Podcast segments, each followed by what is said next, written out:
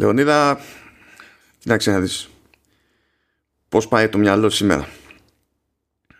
Δίψασα, οπότε έφτιαξα κάφε.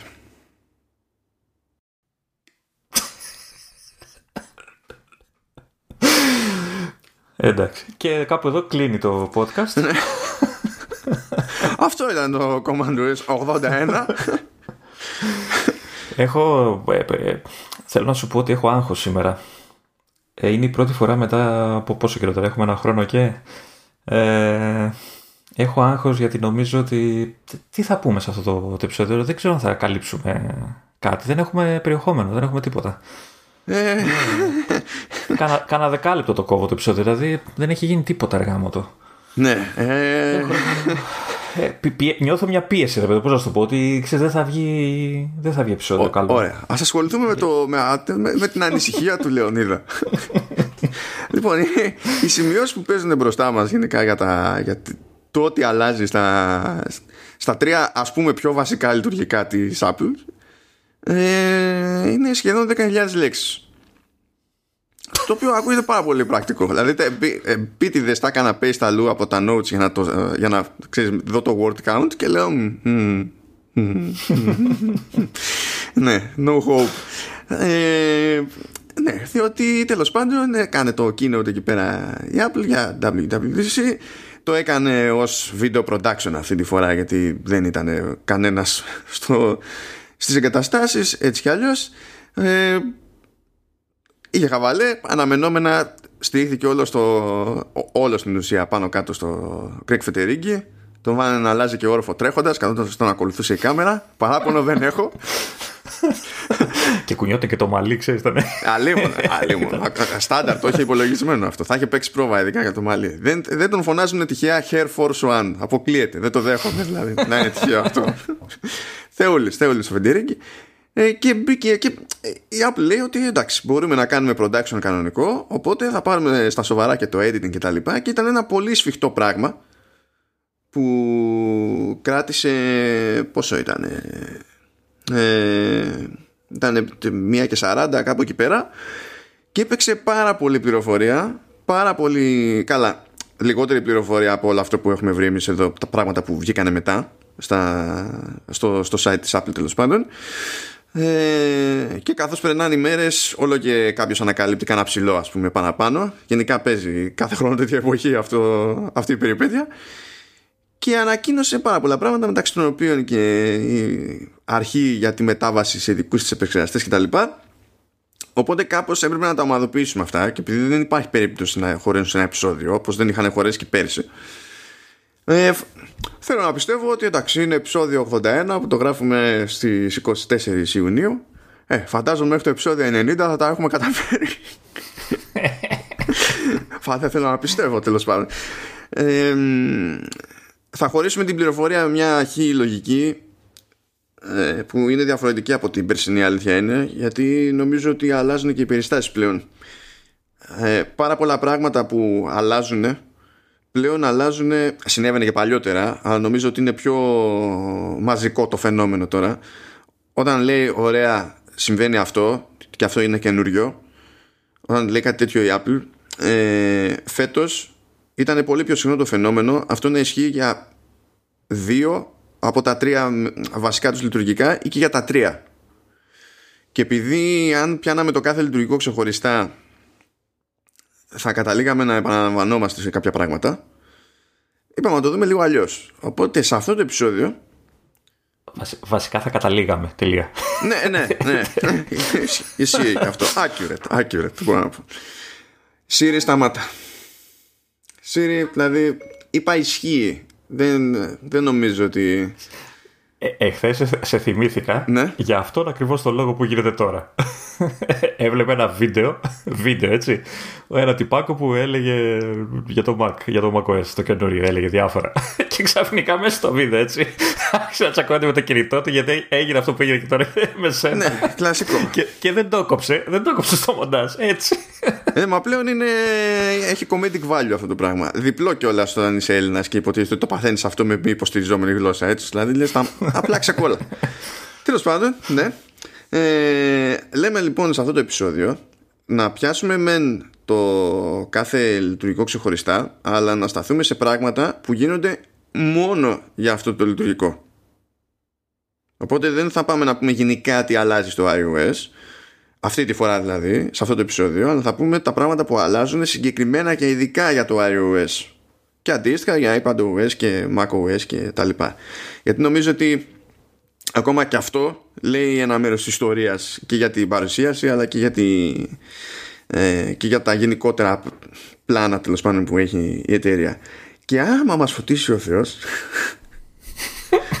ή οτιδήποτε, οποιοδήποτε άλλο είδους του κοσμικό φως δεν ξέρω τι προτιμά ο καθένας ε, θα προσπαθήσουμε να προλάβουμε να πιάσουμε και το θέμα του migration σε ARM για σήμερα Εκεί ο... Α, σήμερα, σήμερα το θες και αυτό, μάλιστα. Ε, είπα, ελ, ελπίζω, ελπίζω. Έλεγα να το κάνουμε αρχικά ξεχωριστό επεισόδιο, αλλά μετά λίγο σε λυπήθηκα. Λέω, γιατί να μην του δώσω από το πρώτο επεισόδιο την ευκαιρία να κάνει mute;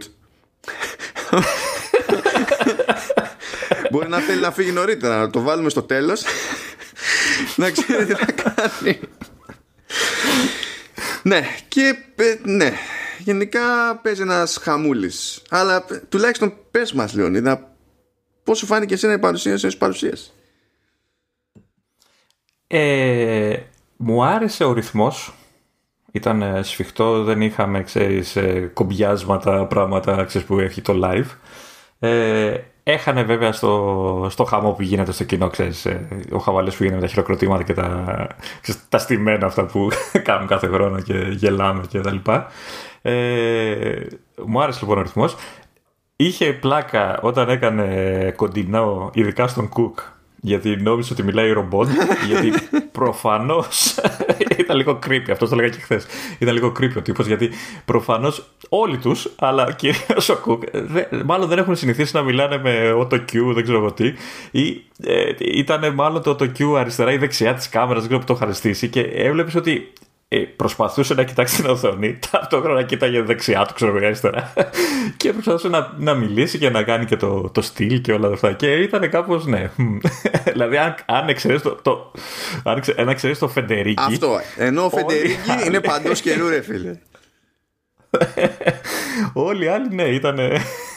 Φεντερίκη παντός παντός καιρούς. Εγώ να σου πω σε κάποια φάση αισθάνθηκα λίγο άσχημα στην παρουσίαση όταν ναι. πήγαν να δείξουν ε, την BMW στο γκαράζ για να μιλήσουν για, για κάρκις και τέτοια που θα τα πιάσουμε σήμερα ε, είδα εσύ αυτό το γκαράζ και πραγματικά πόνες ψυχή μου γιατί φαντάστηκα να διώχνουν άρον άρον το αεροπλάνο που είχαν πριν εκεί πέρα παρκαρισμένο που προφανώς χώραγε σε, αυτό το γκαράζ μόνο και μόνο για να φαίνεται μια BMW μέσα ας πούμε. Δηλαδή εντάξει λίγη ευγένεια παραπάνω δεν χάθηκε ε, εν τω μεταξύ παίζει να είναι και πιο καθαρό από τα υπόλοιπα γραφεία έτσι.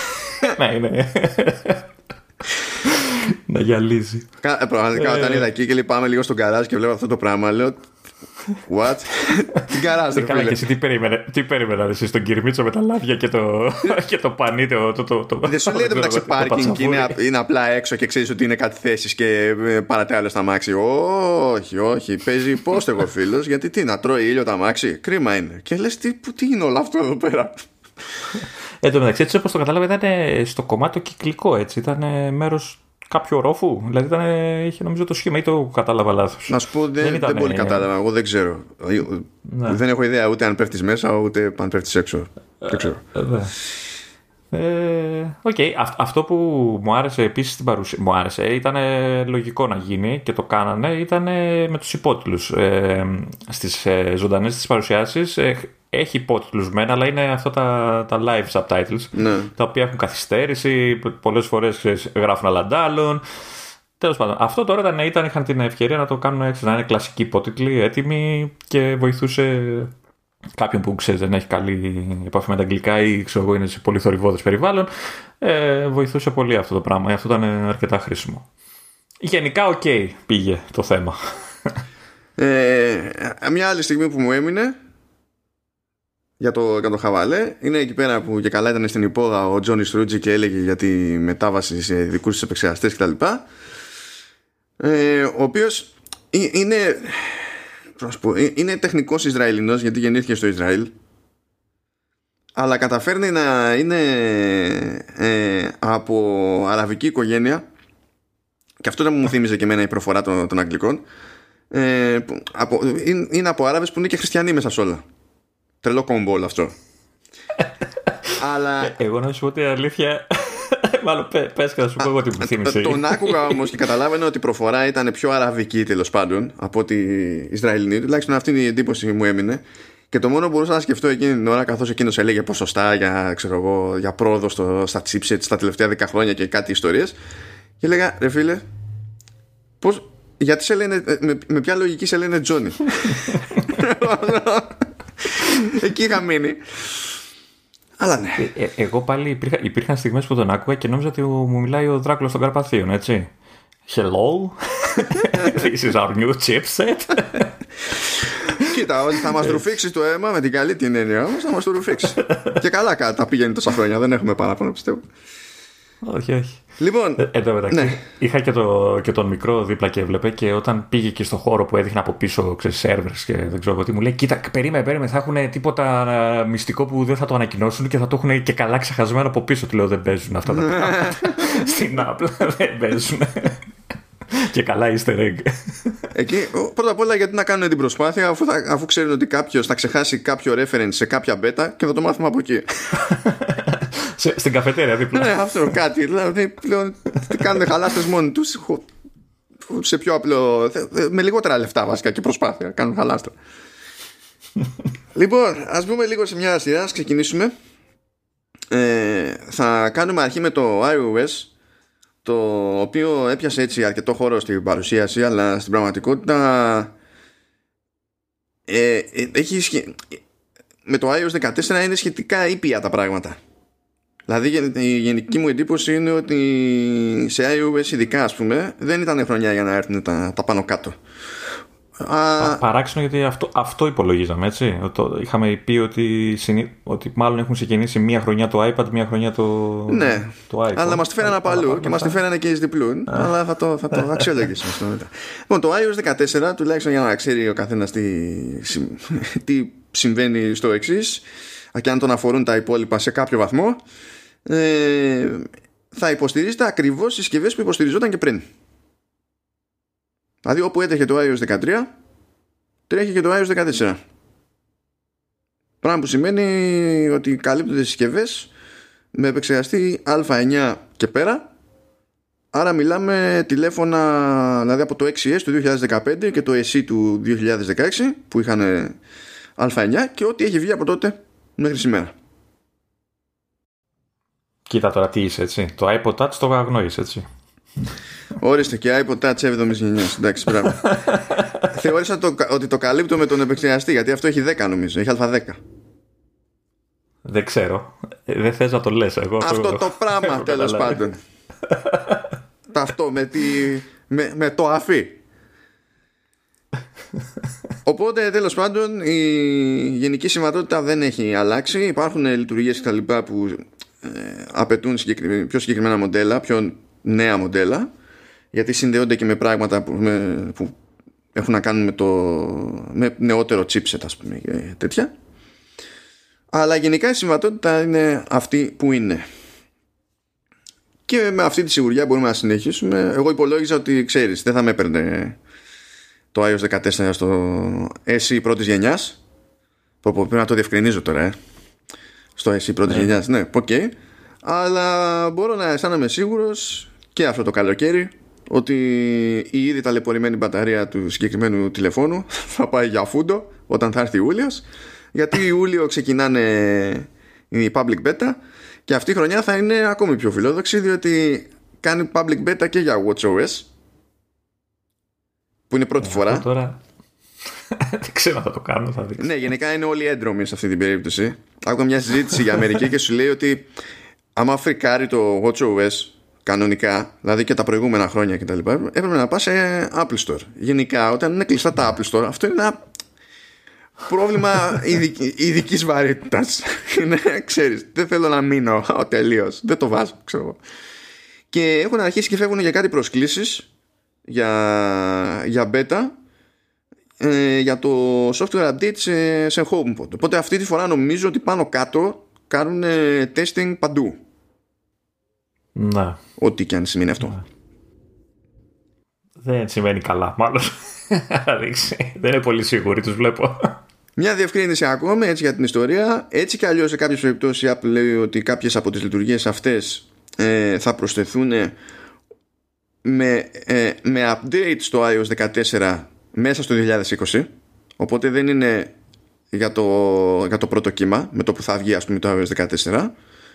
Και συν τι άλλε, όπως ξέρουμε από άλλες χρονιές, ακόμα και άλλα πράγματα που υποτίθεται ότι θα βγουν με, τη, με την πρώτη, μπορεί κάλλιστα να μην βγουν με την πρώτη. Ξέρουμε πια. Έχεις μια κακία τώρα μέσα αλλά εντάξει. Μια κακία. Απλά είμαι μελετητής της ιστορίας, Λεωνίδα. Ναι, ναι, ναι. Οπότε, let's do this, Λεωνίδα. Καλή δύναμη σε όλους. Πάρε βαθιά. Πάρε βαθιά, Νόσα. Λοιπόν, ξεκινάμε με iOS 14 και με μάλλον τη μεγαλύτερη και ευρύτερη αλλαγή που είχε το μενού ας πούμε για το, για το iOS που είναι το λεγόμενο App Library το, το App Library είναι κάτι για το οποίο θα δημιουργηθούν πάρα πολλά memes από τους φίλους του, του Android δηλαδή το έβλεπα και λέω με το που το είδα λέω πω αυτό σκέφτηκα δηλαδή δεν θα με αφήσει κανένας ησυχία.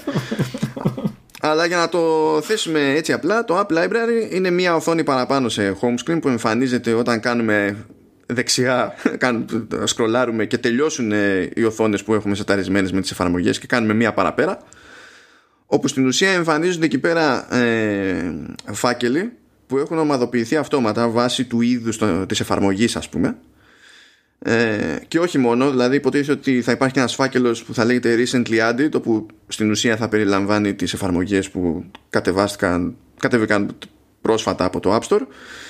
Ε, και θα υπάρχει και ένα άλλο, ένας άλλος φάκελος που και καλά λέγεται suggestions. Αυτοί οι δύο θα είναι πάνω πάνω και θα περιλαμβάνει φαντάζομαι τα series suggestions που είχαμε προηγουμένως και καλά που δεν λειτουργούσαν και πολύ ωραία γενικά. Ήταν λίγο ό,τι τη φαινόταν τη Siri. Δεν ξέρω αν θα, αν θα βγει σε καλό αυτή τη φορά. Αλλά τέλος πάντων ξεκινάει με αυτά τα δύο folders και τα υπόλοιπα ομαδοποιούνται βάσει κατηγορίας. Και ταυτόχρονα έχει και search field από πάνω και μπορεί κάποιος με τη μία ξέρω εγώ να κάνει αναζήτηση. Αυτό είναι ένα μέρος της ιστορίας όμως, διότι πλέον συμπληρώνεται και από τη δυνατότητα που θα έχει ο χρήστης ε, να διαλέξει ποια, ποιες σελίδες του, του home screen θα εμφανίζονται. Μπορεί να ε, κρατήσει ξέρω εγώ κάποιος τις δύο πρώτες λέμε τώρα γιατί μετά γίνεται χαμός και έτσι κι αλλιώς δεν θυμάται τίποτα ε, ή ακόμα και να τις εξαφανίσει όλες εκτός της βασικής ώστε μετά με ένα, ε, με ένα swipe να πηγαίνει κατευθείαν στο app library κτλ. Η διαχείριση κάθε home screen δεν αλλάζει δηλαδή ε, κανονικά μπορεί να μοιράσει ο καθένας εφαρμογές όπως θέλει, να τις οργανώσει σε φακέλους όπως του κάνει κέφι. Ε, δεν, πηγαίνει, δεν πηγαίνει τέρμα δηλαδή στο, στο μοντέλο του, του Android που στην ουσία καταλήγουμε με home screens που είναι shortcuts. Ε, δεν κόβεται αυτή η δυνατότητα αλλά προστίθεται από την άλλη μεριά το, το concept του library που στην ουσία έλειπε. Έπρεπε αναγκαστικά να είναι όλα μοιρασμένα σε home screen ας πούμε κάπως ε, και νομίζω ότι αυτό είναι σε πρώτη φάση το App Library. Και τώρα έχουμε σκέψεις, εντυπώσεις. Για πες. Δεν ξέρω αν έχει πείσει η λειτουργία. Πέρα ότι αυτό το αυτόματα κατευθείαν με τρομάζει. Δεν ξέρω. Ε, βέβαια, ίσως από τους λίγους ανθρώπους που στο, στο κινητό και στο, και στο tablet, αλλά στο κινητό μιας και μιλάμε για το iPhone, ε, δεν έχω πάνω από μία οθόνη. Δεν ξέρω πώς το έχω καταφέρει. Τα έχω οργανωμένα όλα σε φακέλους. Έχω κάποιες εφαρμογές στην πρώτη οθόνη χήμα που τις, για να τις πατάω γρήγορα κτλ. Και στη δεύτερη οθόνη συνήθως είναι αυτές που κατεβάζω για να δω κτλ. Και, και μένουν για λίγο καιρό μέχρι να αποφασίσω αν θα μείνουν. Οπότε είμαι από τους ανθρώπους που δεν έχουν, ξέρεις, ανοίγει το iPhone και έχει 82 home screens. Δεν είμαι τέτοιος. Είμαι ε, αυτό. Οπότε δεν ξέρω αν θα, με, αν, αν, αν θα μου κάνει κάτι αυτή η καινούργια λειτουργία. Ε, η αυτόματη κατηγοροποίηση σου λέω με τρομάζει γιατί δεν ξέρω πόσο καλά θα λειτουργήσει. Θα λειτουργεί. Φαντάζομαι να πηγαίνει ε... με τις κατηγορίες που είναι δηλωμένες στο App Store. Δεν μου φαίνεται να κάνει, λογικό να προσπαθήσει Ναι. να κάνει άλλη Ναι. κατηγοριοποίηση κατόπιν εορτής. Ναι, και ε, δεν ξέρω α, ε, το search, αυτό το που όταν πατάς το search bar θα βγάζει αλφαβητικά. Ναι, δεν ξέρω αν θα, θα είναι κάτι που θα χρησιμοποιήσω. Βέβαια, ξέρεις, άμα το δεις και από κοντά, δεν μπορείς να το αποφασίσεις. Ναι, σε κάθε Τώρα, περίπτωση αν θα- πάντως αν είναι θα- κάτι που προστίθεται χωρίς να κόβει τίποτα από αυτά που έχει συνηθίσει ο καθένας, οπότε Ακριβώς, ακριβώς. Δεν ξέρω ας πούμε αν θα με βόλευε, αν θα αποφάσισα ξέρω εγώ, να, να, να κρύψω πράγματα από, το, από την αρχική οθόνη, ε, τα οποία θα ξέρω ότι εμφανίζονται στο library πια, οπότε να τα έχω εκεί συγκεντρωμένα. Αυτό δεν ξέρω αν, αν θα, θα με βόλευε σαν, λει- σαν έτσι, συ- λειτουργία, σαν συνήθεια κτλ. Ναι. Κοίτα, εγώ έχω, έχω τρεις σελίδες συνήθως και είναι ένα μάτσο εφαρμογές συνήθως που καταλήγουν στην τρίτη σελίδα που ξέρω ότι μου χρειάζονται μια στο τόσο αλλά όχι τόσο μια στο τόσο ώστε να θεωρώ λογικό να τις σβήνω και κάθε φορά να τις ξανακατεβάζω. Μήνυμου με αυτή η σελίδα θα φάει εξαφάνιση.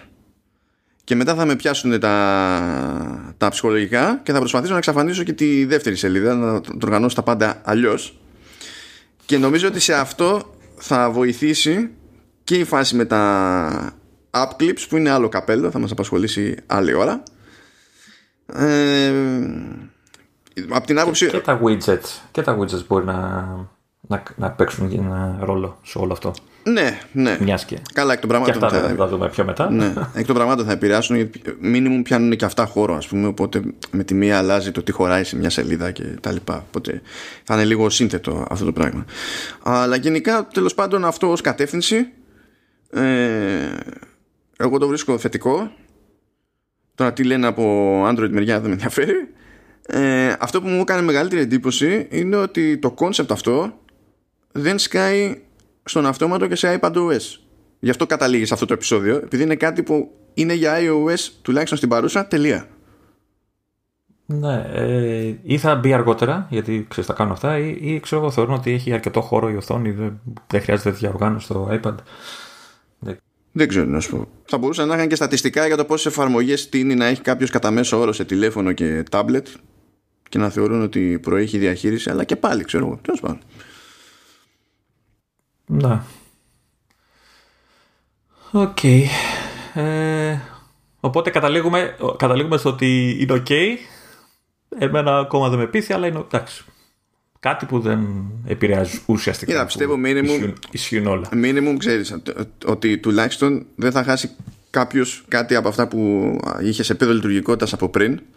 Οπότε νομίζω ότι μπορεί να θεωρηθεί γενικά άκακη περίπτωση από την άποψη ότι μπορεί να φανεί πολύ χρήσιμη. Εγώ πιστεύω ότι θα μου φανεί χρήσιμο. Έτσι όπως θεωρώ μες στο κεφάλι μου ότι θα το λειτουργήσω. Αλλά και να μην φανεί σε κάποιον χρήσιμο, ε, δεν χρειάζεται να αλλάξει στην πραγματικότητα κάτι από αυτό που είχε συνηθίσει να κάνει, ρε παιδί μου. Οπότε λες, εντάξει, τη χειρότερη, απλά κάποιος δεν θα το αγγίζει το App Library. Μέχρι εκεί. Λοιπόν, πάμε παρακατώ. Πάμε, πάμε στον καράζ, πάμε στον καράζ, Λεωνίδα. Πάμε στον garage λοιπόν. ε, το οποίο το δικό μου garage είναι λίγο πιο. Είναι λίγο καλύτερο, δεν μπορώ να το πω, σε σύγκριση με τη Apple. Εντάξει, απλά φαντάζομαι είναι Λοιπόν, λίγο ε, μικρότερο επειδή έχεις και μικρό το αεροπλάνο. Α, ναι, ναι, αυτό, αυτό. λοιπόν, ε, η επόμενη λειτουργία ήταν από τις λειτουργίες που υπήρχαν φήμες, υπήρχαν διάφορα που το περιμέναμε, είχαν σκάσει έτσι διάφορα. Μιλάμε για, τη, για το λεγόμενο car keys, κλειδιά αυτοκινήτου. Ε, το οποίο κάνει αυτό που περιμένει κάποιος να κάνει. Δηλαδή έχεις τη δυνατότητα να ξεκλειδώνεις το αυτοκίνητό σου με το κινητό και το ρολόι από ό,τι βλέπω στα footnotes ε, να το βάζεις μπρος από τη στιγμή που αφού μπεις στο αυτοκίνητο μπορείς να τοποθετήσεις το, το κινητό σου σε κάποιο είτε ασυρματοφορτιστή ή κάποια άλλη θέση ξέρω, που μπορεί να έχει το αυτοκίνητο και μόλις συνδεθεί το κινητό να σου δίνει τη δυνατότητα να το βάζεις και μπρος στο αυτοκίνητο ε, από εκεί και πέρα, επειδή μιλάμε ουσιαστικά για ψηφιακά κλειδιά, η λειτουργία προσφέρει κάποιες ευκολίες. Η μία από αυτές είναι ότι μπορείς να δώσεις τα κλειδιά του αυτοκινήτου σου σε κάποιον ε, που θέλεις, ε, στέλνοντας ένα μήνυμα ε, στα, στο messages. Ε, οπότε ουσιαστικά αυτό που λέμε δίνεις τα κλειδιά λειτουργεί πλέον ψηφιακά. Ε, έχεις, επειδή εντάξει, Apple είναι αυτή, πρέπει να γίνεται κιόλας προφανώς, έχεις τη δυνατότητα να ορίσεις τύπους για τα κλειδιά, οι οποίοι έχουν διάφορα χαρακτηριστικά, και, δηλαδή ότι μπορεί, μπορείς να ορίσεις, να, μάλλον να ρυθμίσεις κάποιους περιορισμούς, ε, ώστε όταν ε, δώσεις το συγκεκριμένο τύπο κλειδιού, ε, αυτός που θα το πάρει να μην μπορεί να κάνει κάποια πράγματα με το αυτοκίνητο. Δηλαδή, ξέρω εγώ, μπορεί να του ορίσεις ε, ότι ξέρεις τι, top speed είναι τα 80. Μην δω πάνω από 80.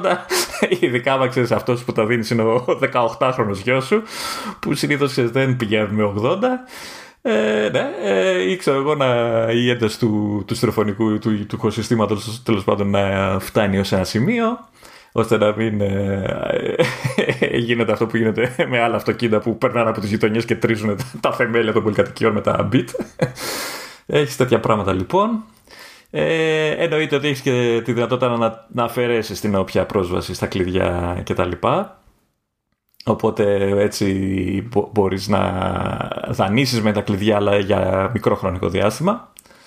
Ε, και, ένα, και μια λεπτομέρεια που έχουν σκεφτεί και η οποία όντως ε, έχει πιο πολύ ε, σημασία από ό,τι ακούγεται στην αρχή είναι το, το λεγόμενο Power Reserve, δηλαδή ότι ακόμα και αν το iPhone, ε, η μπαταρία μάλλον το iPhone ε, είναι, ξέρεις, να πεθάνει, το σύστημα κάνει τα κουμάντα του και σου επιτρέπει να ξεκλειδώνεις το αυτοκίνητο και το βάζεις μπροστά για μερικές ώρες, λένε για έως 5 ώρες. Τώρα πιθανολογώ ότι, επειδή το λέει reserve, ότι κάνει τα κουμάντα, δηλαδή δεν περιμένει στο 1% του τηλεφώνου κάνει διάφορα για να, να, λειτουργεί αυτό το, το πράγμα. Ε, προφανώς κάνει από πριν κάποια ε, καβάτζα, εξού και το όνομα. Ε, οπότε ο άλλος δεν έχει το άγχος ότι α, μένω από μπαταρία, μένω και από αυτοκίνητο και είμαστε ευχαριστημένοι σε όλο αυτό. Ε, να πω επίσης ότι η λειτουργία θα είναι διαθέσιμη για κάποιο λόγο που δεν καταλαβαίνω για ποιο γιατί από όσο ξέρω και παλιότερα τηλέφωνα έχουν NFC. Ε, είναι διαθέσιμη τέλος πάντων από το 10R και άνω, δηλαδή 10R, 10S ε, σειρά 11, ε, στο SE δεύτερης γενιάς, μη χαίρεσαι. Δεν χαίρομαι, δεν και, χαίρομαι. και στο Apple Watch, ε, το οποίο ίσως είναι και το πιο χρήσιμο από όλα.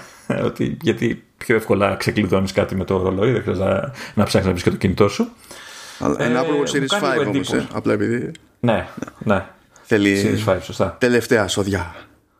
Θα με αναγκάσουν να πάρω ρολόι, κατάλαβες, γι' αυτό το κάνω. Με, και, και αυτοκίνητο. Μετά την BMW, ναι.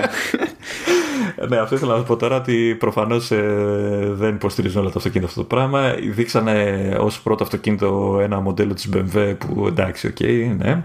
Ε, δεν ξέρω πόσοι θα πάρουν BMW αυτή τη στιγμή για αυτό το πράγμα. Ε, εννοείται ότι παλεύουν με όλους τους κατασκευαστές για να το διευρύνουν όλο αυτό το, τη λειτουργία. Οπότε έχει μέλλον ακόμα το, το, το θέμα αυτό. Ε, αυτό που ξέρω είναι σίγουρο ότι δεν θα σου δανείσω τα κλειδιά μου. Ακόμα και αν είχα δηλαδή. Ε, αυτό δεν ξέρω πώς φαίνεται σαν, σαν λειτουργία όλο αυτό. Θα σου πω πώς μου φαίνεται ε, όταν καταφέρω και πάρω το αυτοκίνητο προφανώς όχι, όχι για μένα αλλά για κάποιον άλλον γιατί για μένα δεν θα έχει ποτέ κανένα νόημα να, να προλάβω να κάνω και, και παιδί να του δανείσω την BMW και να βάλω κόφτη στα 40 χιλιόμετρα. Δεν νομίζω να ζήσεις για πολύ. ναι, αλλά θα έχει entertainment value το όλο το, το feature αυτό, πιστεύω. Ναι. ε, έχει μια λεπτομέρεια κάπου που λέει ρε παιδί μου ότι και καλά για να ξεκινήσεις τα μάξι ε, αφού μπεις μέσα ε, μπορείς απλά να παρατήσεις το, το, το τηλέφωνο σε wireless charger το είπα. Δεν με παρακολουθείς. ναι, ναι, ναι, ναι, ναι, ναι, ναι. Αλλά γιατί μου αρέσει αυτή η τέτοια. Ε, διότι με τα μυαλά που κουβαλάει η Apple αυτό είναι λίγο το κάνουμε wink wink για το ότι ε, ε, όταν θα κόψουμε και τη μία θύρα που έχει το τηλέφωνο εμένα, εμένα η απορία μου είναι γιατί αποκλείει το 10 και το 8 που από όσο ξέρω έχουν NFC, δεν έχουν. Έχουν NFC. Κοίτα, και το, ακόμα και το Project γενιά εσύ έχει NFC και νομίζω και το 6S. Δεν νομίζω ότι το ζήτημα είναι μόνο το NFC αλλά το πώς διαχειρίζεται το σύστημα εσωτερικά κάποια θέματα ασφαλείας γιατί κάποιο τέτοιο θέμα νομίζω έχουν και με τα εισιτήρια για, για συγκοινωνίες που ναι. υποτίθεται ότι από, με πιο παλιά τηλέφωνα, με πιο, σε πιο παλιά iPhone και Apple Watch υποστηρίζουν κανονικά τη λειτουργία αλλά πρέπει να ενεργοποιηθεί ξέρω εγώ interface, εφαρμογή και τα λοιπά και να κάνεις scan ενώ σε νεότερα σε κάποιες χώρες τουλάχιστον που λειτουργούν με τέτοιο σύστημα ε, μπορείς να το περάσεις στην ψύχρα. Δηλαδή απλά πηγαίνεις και το ακουμπάς και γεια σας. Λειτουργεί με κάποιο διαφορετικό τρόπο από κάποια μοντέλα και μετά το, το NFC και φαντάζομαι ότι κάτι τέτοιο παίζει και εδώ πέρα αλλά κατά τα άλλα για το πιάσω έτσι πιο, πιο γενικά ε, εντάξει θέλω να μάθω περισσότερα για τους πιθανούς περιορισμούς γενικά. Ε, αλλά ε, μπορώ να φανταστώ πάρα πολλά σενάρια στα οποία όλο αυτό είναι πραγματικά χρήσιμο. Και σύν της άλλης για μένα που δεν θα με αγγίξει ποτέ αυτό το πράγμα αλλά έτσι και με άγγιζε μου φτάνει ότι δεν θα χρειαζόταν να βάζω σε τσέπ κλειδιά γιατί αυτό θα σημαίνει ότι δεν θα χρειαζόταν μετά να αναρωτιέμαι που θα βάλει το τηλέφωνο για να μην γίνει χαρτοπόλεμος. ναι, εντάξει, δεν ξέρω πόσο σίγουρος νιώθει κάποιος χωρίς τα κλειδιά του αυτοκινήτου, ακόμα και με αυτό το πράγμα. Δηλαδή, και μόνο να μείνεις από μπαταρία και μόνο να. ξέρω εγώ, να χάσεις το ότι να χάσεις. Ε, κάπου θα λες, ας τα έχω και τα κλειδιά μαζί μου, ξέρεις, για σιγουριά. Κοίτα, θεωρητικά αυτό το... Αν, αν έχεις και λίγο άγχος, ας πούμε, μπορείς να προνοήσεις με τη λογική ότι δίνεις από πριν άξιες σε κάποιον για backup. Σε περίπτωση που. Ναι, ναι. Πάλι για να γλιτώσεις, ξέρω εγώ, τα κλειδιά. Κοίτα, αν έχει την αξιοπιστία που έχει μέχρι στιγμής στο, το Apple Pay που δεν έχω αποτύχει ούτε μία φορά σε συναλλαγή και είμαι ενθουσιασμένος. Και εγώ έκανα τη δεύτερη μου προχτές. Εντάξει, μια χαρά. Ε, μία φορά μόνο απέτυχα γιατί έπεσα σε τερματικό που δεν υποστήριζε ανέπαφες, οπότε ξέρεις. Δεν υπάρχει ναι. καν επιλογή. ε, αλλά... Εκεί βάζεις το δάχτυλο, βάζεις το δάχτυλο στη σχισμή. Στην άλλη τη σχισμή βάζεις το δάχτυλο. Αλλά ήταν, νομίζω ήταν αναμενόμενο και γι' αυτό εκεί είχα προνοήσει και είχα πάρει ε, κανένα ψηλό μαζί μου γιατί ήταν σε βρώμικο Λεωνίδα. Οπότε ε, λες πόσες προσδοκίες να έχεις εκεί πέρα. Και, και πάλι καλά που είχε και κάρτα, ρε. ναι, ναι, ναι. Θυμάμαι την πρώτη φορά που τον ρώτησα αν έχει κάρτα. Λέει, Μα τι έβρεστε, εννοείται, αφού είναι υποχρεωτικό. Λέω, ε, εντάξει. Ε, Ξέρω σε ποια χώρα είμαι, γι' αυτό το λέω. ε, θα μείνουμε εκεί στα του αυτοκινήτου. Αν και θα κάνουμε λίγο πιο ξεπέτα. Ε, γιατί η σειρά έχει το, το CarPlay που και αυτό είναι σαν λειτουργία γενικότερη είναι μόνο σε iOS έτσι κι αλλιώς ε, λοιπόν, ξεκινάμε με το CarPlay να αποκτά νέα είδη εφαρμογών ε, που μπορούν να λειτουργήσουν σε CarPlay γιατί πριν προφανώς υπήρχαν τέτοιες εφαρμογές αλλά έπρεπε να λειτουργήσουν στο κανονικό περιβάλλον του iOS ας πούμε και όχι όταν ήταν ενεργό το CarPlay. Ε, θα αρχίσουν να υποστηρίζονται λοιπόν εφαρμογές τρίτων για parking εφαρμογές τρίτων για φόρτιση ε, ηλεκτρικών αυτοκινήτων και εφαρμογές τρίτων για, για, για παραγγελία φαγητού. Ε, οπότε κάποιος που θέλει να κάνει κάτι τέτοιο τέλος πάντων μπορεί να το κάνει μέσα από το περιβάλλον του, του CarPlay έτσι κι αλλιώς πάντα με τις ε, δικλείδες που έχει αυτό το σύστημα ώστε και καλά να εξασφαλίζεται σε κάποιο βαθμό καλύτερη ασφάλεια κατά την οδήγηση κτλ. Άλλη συγκλονιστική έτσι, αλλαγή είναι ότι μπορούμε να βάζουμε wallpapers στο, στο home screen του CarPlay είναι επιτέλους, επιτέλους. Δεν θα μπαίνει ο κόσμος μέσα και θα λέει μα καλά τι είναι αυτό το, δηλαδή λίγη προσωπικότητα δεν έχεις παιδί μου ε, επίσης προστίθεται λέει ο οριζόντιο status bar ε, για οθόνες σε αυτοκίνητο τέλος πάντων που είναι του κατασκευαστή και τα λοιπά ε, ή του συστήματος που έχει διαλέξει ο, ο χρήστης που έχουν προσανατολισμό πορτρέτου για να τέλος πάντων να βγάζει περισσότερο νόημα το, το layout σε αυτή την περίπτωση προστίθενται συγκλονιστείτε κινέζικα και ιαπωνικά πληκτρολόγια πιο πολύ μου κάνει εντύπωση που δεν υπήρχαν πριν παρά το ότι μπαίνουν τώρα αλλά Ok. Okay.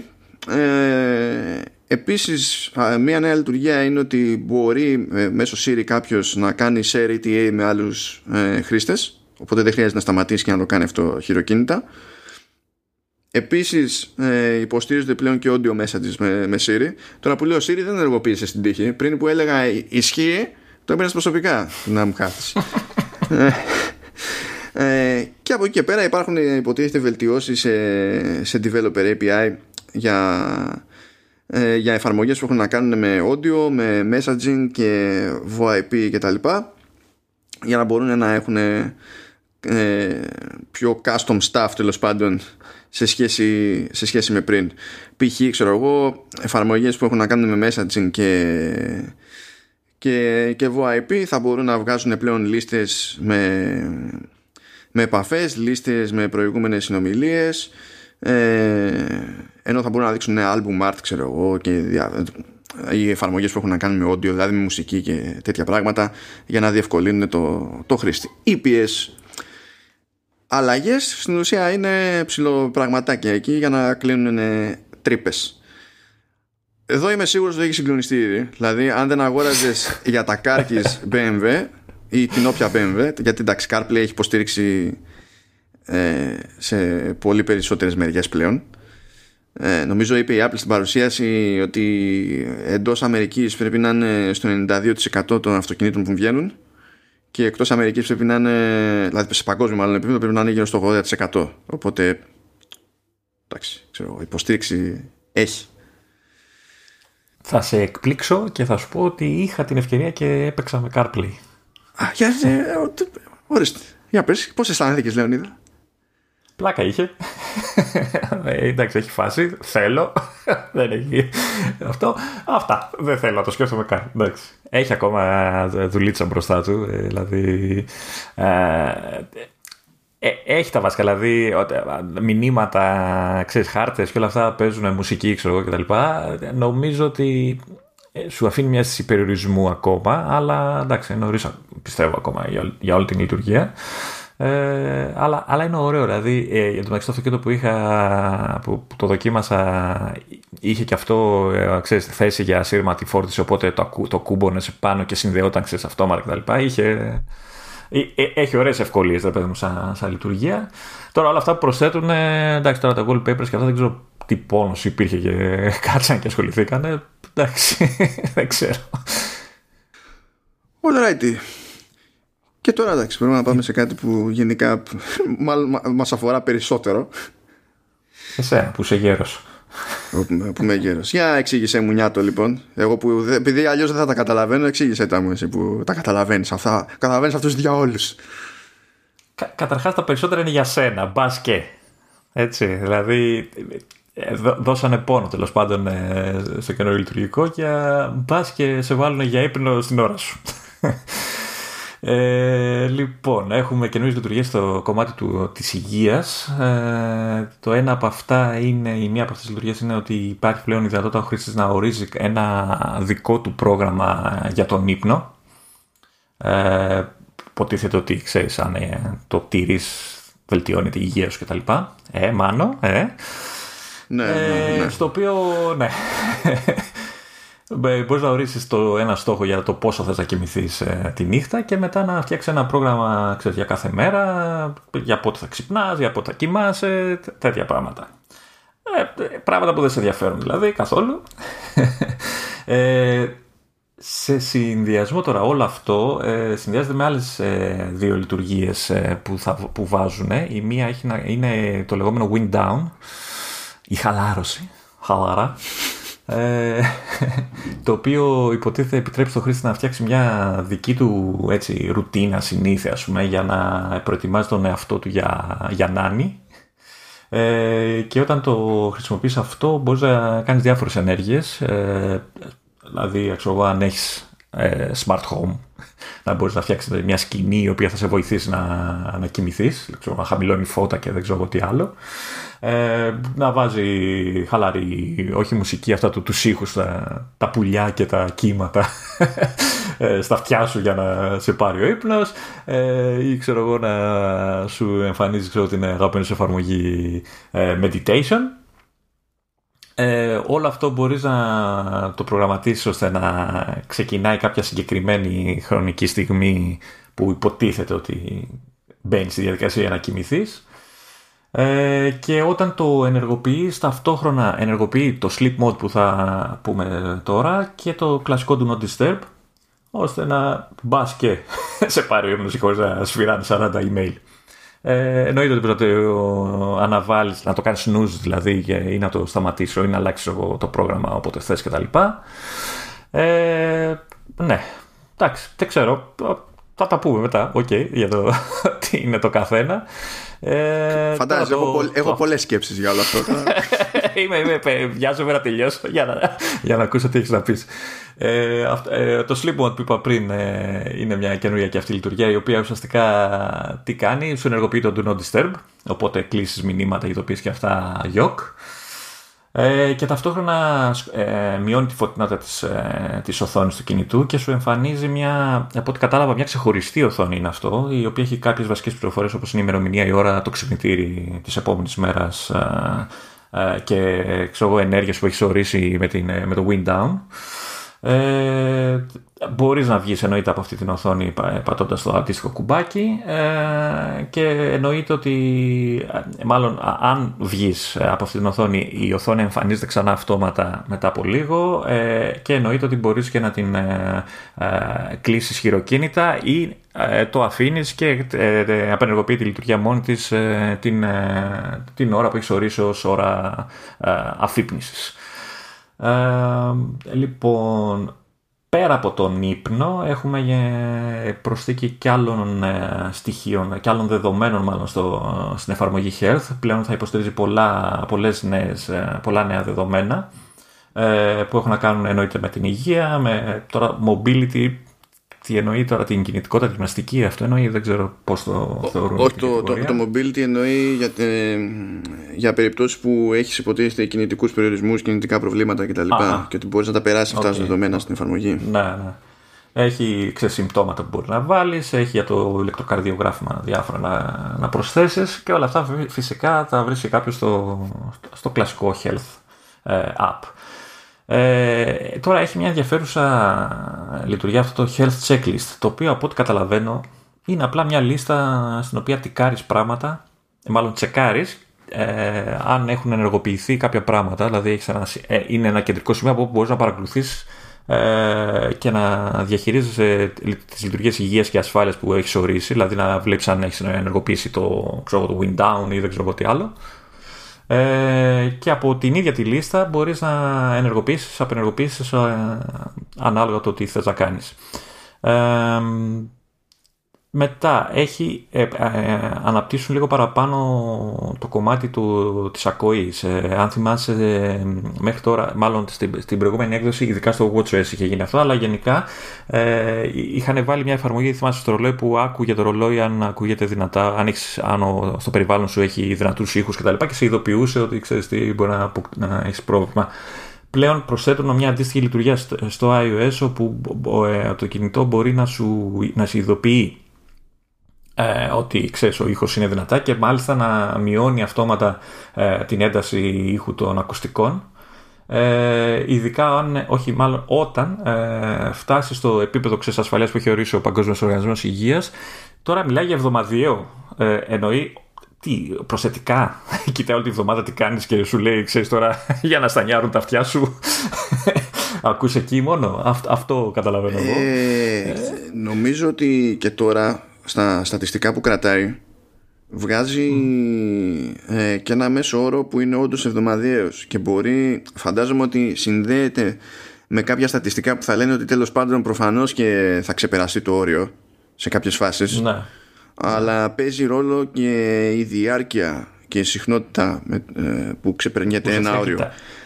Κοιτάς δηλαδή μια την τάση της χρήσης Μάλλον γιατί φαντάζομαι δηλαδή από να σου πω άμα πας στην αυλία, ξέρεις ότι είσαι καταδικασμένος. Αλλά το, το, το, ζήτημα είναι ότι αν πηγαίνεις κάθε μέρα στην αυλία,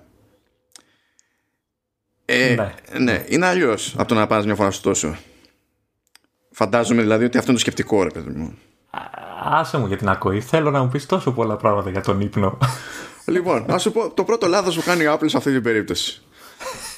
Φα, φαντάζεται ότι η, η, η, συγκεκρι, η συγκεκριμένη ρύθμιση ότι βάζω στόχο να κοιμηθώ τότε είναι κάτι που είναι φυσιολογικό να κάνει ο άνθρωπος. δηλαδή, ε, ε, μάνι μάνι, εξαιρούμε εγώ από όλη αυτή τη διαδικασία που πάντα ξεκινά με τη, με τη σκέψη παύλα παραδοχή, παύλα αξίωμα ότι στην πραγματικότητα δεν θέλω να κοιμηθώ. Απλά αναγκάζομαι. από κάποιο σημείο και έπειτα. Ρε γάμο, το έπρεπε εσύ να το πεις αυτό το, το, το section όλο. γιατί, γιατί, τώρα από την ελευθερία να εκφραστώ. Γιατί κρατιόμουν, σφυγγόμουν τόση ώρα. Κοίτα, θα, θα μπορούσα να σου στο wind down να, πώς στέλνουν ξέρεις, emergency alert ξέρεις, σε κάποια άλλη επαφή που έχεις ορίσει και αυτά, να, σου στέλνουν, να στέλνουν μια ειδοποίηση σε κάποια υπηρεσία και να σου στέλνουν μια ξέρω εγώ, μασέρ. Και αλλιώς σε τρίβει ξέρω εγώ. Νομίζω θα την είχαν ενεργεί όλοι αυτή τη λειτουργία. Ε, έτσι πηγαίνει και κατά και αστείο και το wind down ότι φαντάσου τώρα πρώτον πρέπει να έχω περάσει ε, το, το πρώτο εμπόδιο. Να έχω πει θέλω να κοιμηθώ τότε και με ε, βάση αυτό τώρα, να αρχίσεις το τηλέφωνο. Τώρα που το αναφέρει, τώρα που το αναφέρεις, ε, ε, συνειδητοποιώ πόσο λίγος είμαι που το λέω wind down τόσο καιρό. Ε, καλά, εντάξει. Δεν συμβαίνει. Με έχει πάρει ο αέρας εμένα. Εντάξει, και κατά μία έννοια ακόβει ο αέρας, έρχεται η ηρεμία και μα. Είναι, είναι, λειτουργεί μεταφορικά. δηλαδή, έστω ότι όρισα συγκεκριμένη στιγμή και μόνο η σκέψη ότι ξέρω εγώ μία ώρα πριν έρθει η ώρα που όντως να με πάρει ο ύπνος, θα, αρχίσει να, θα αρχίσουν να παίζουν περιορισμοί στο τηλέφωνο μου. Περιορισμοί που δεν θα επιβάλλω εγώ συνειδητά ανά πάσα ώρα και στιγμή ή όχι. Καταλαβαίνεις τι προβλήματα μου δημιουργεί σε, αυτή, σε όλη αυτή τη φάση. Νομίζω το πιο χρήσιμο για μένα έτσι στη, στο concept αυτό είναι το, το sleep mode που έχει να κάνει περισσότερο ξέρεις με το τι πληροφορία σκάει, δεν σκάει πληροφορία, ε, θα φωτίζει η οθόνη, δεν θα φωτίζει η οθόνη που έτσι κι αλλιώς τώρα ρυθμίζονται κάπως με το, με το Do Not Disturb αυτά τα πράγματα. Αλλά για να έχει και αυτό το sleep mode φαντάζομαι ότι πλέον θα είναι και λίγο πιο ανεξάρτητο αυτό το κομμάτι των ρυθμίσεων σε σχέση με το, με το Do Not Disturb. Φαντάζομαι έτσι. Ε, γιατί αυτό έχει μπορώ να φανταστώ ότι έχει μια χρησιμότητα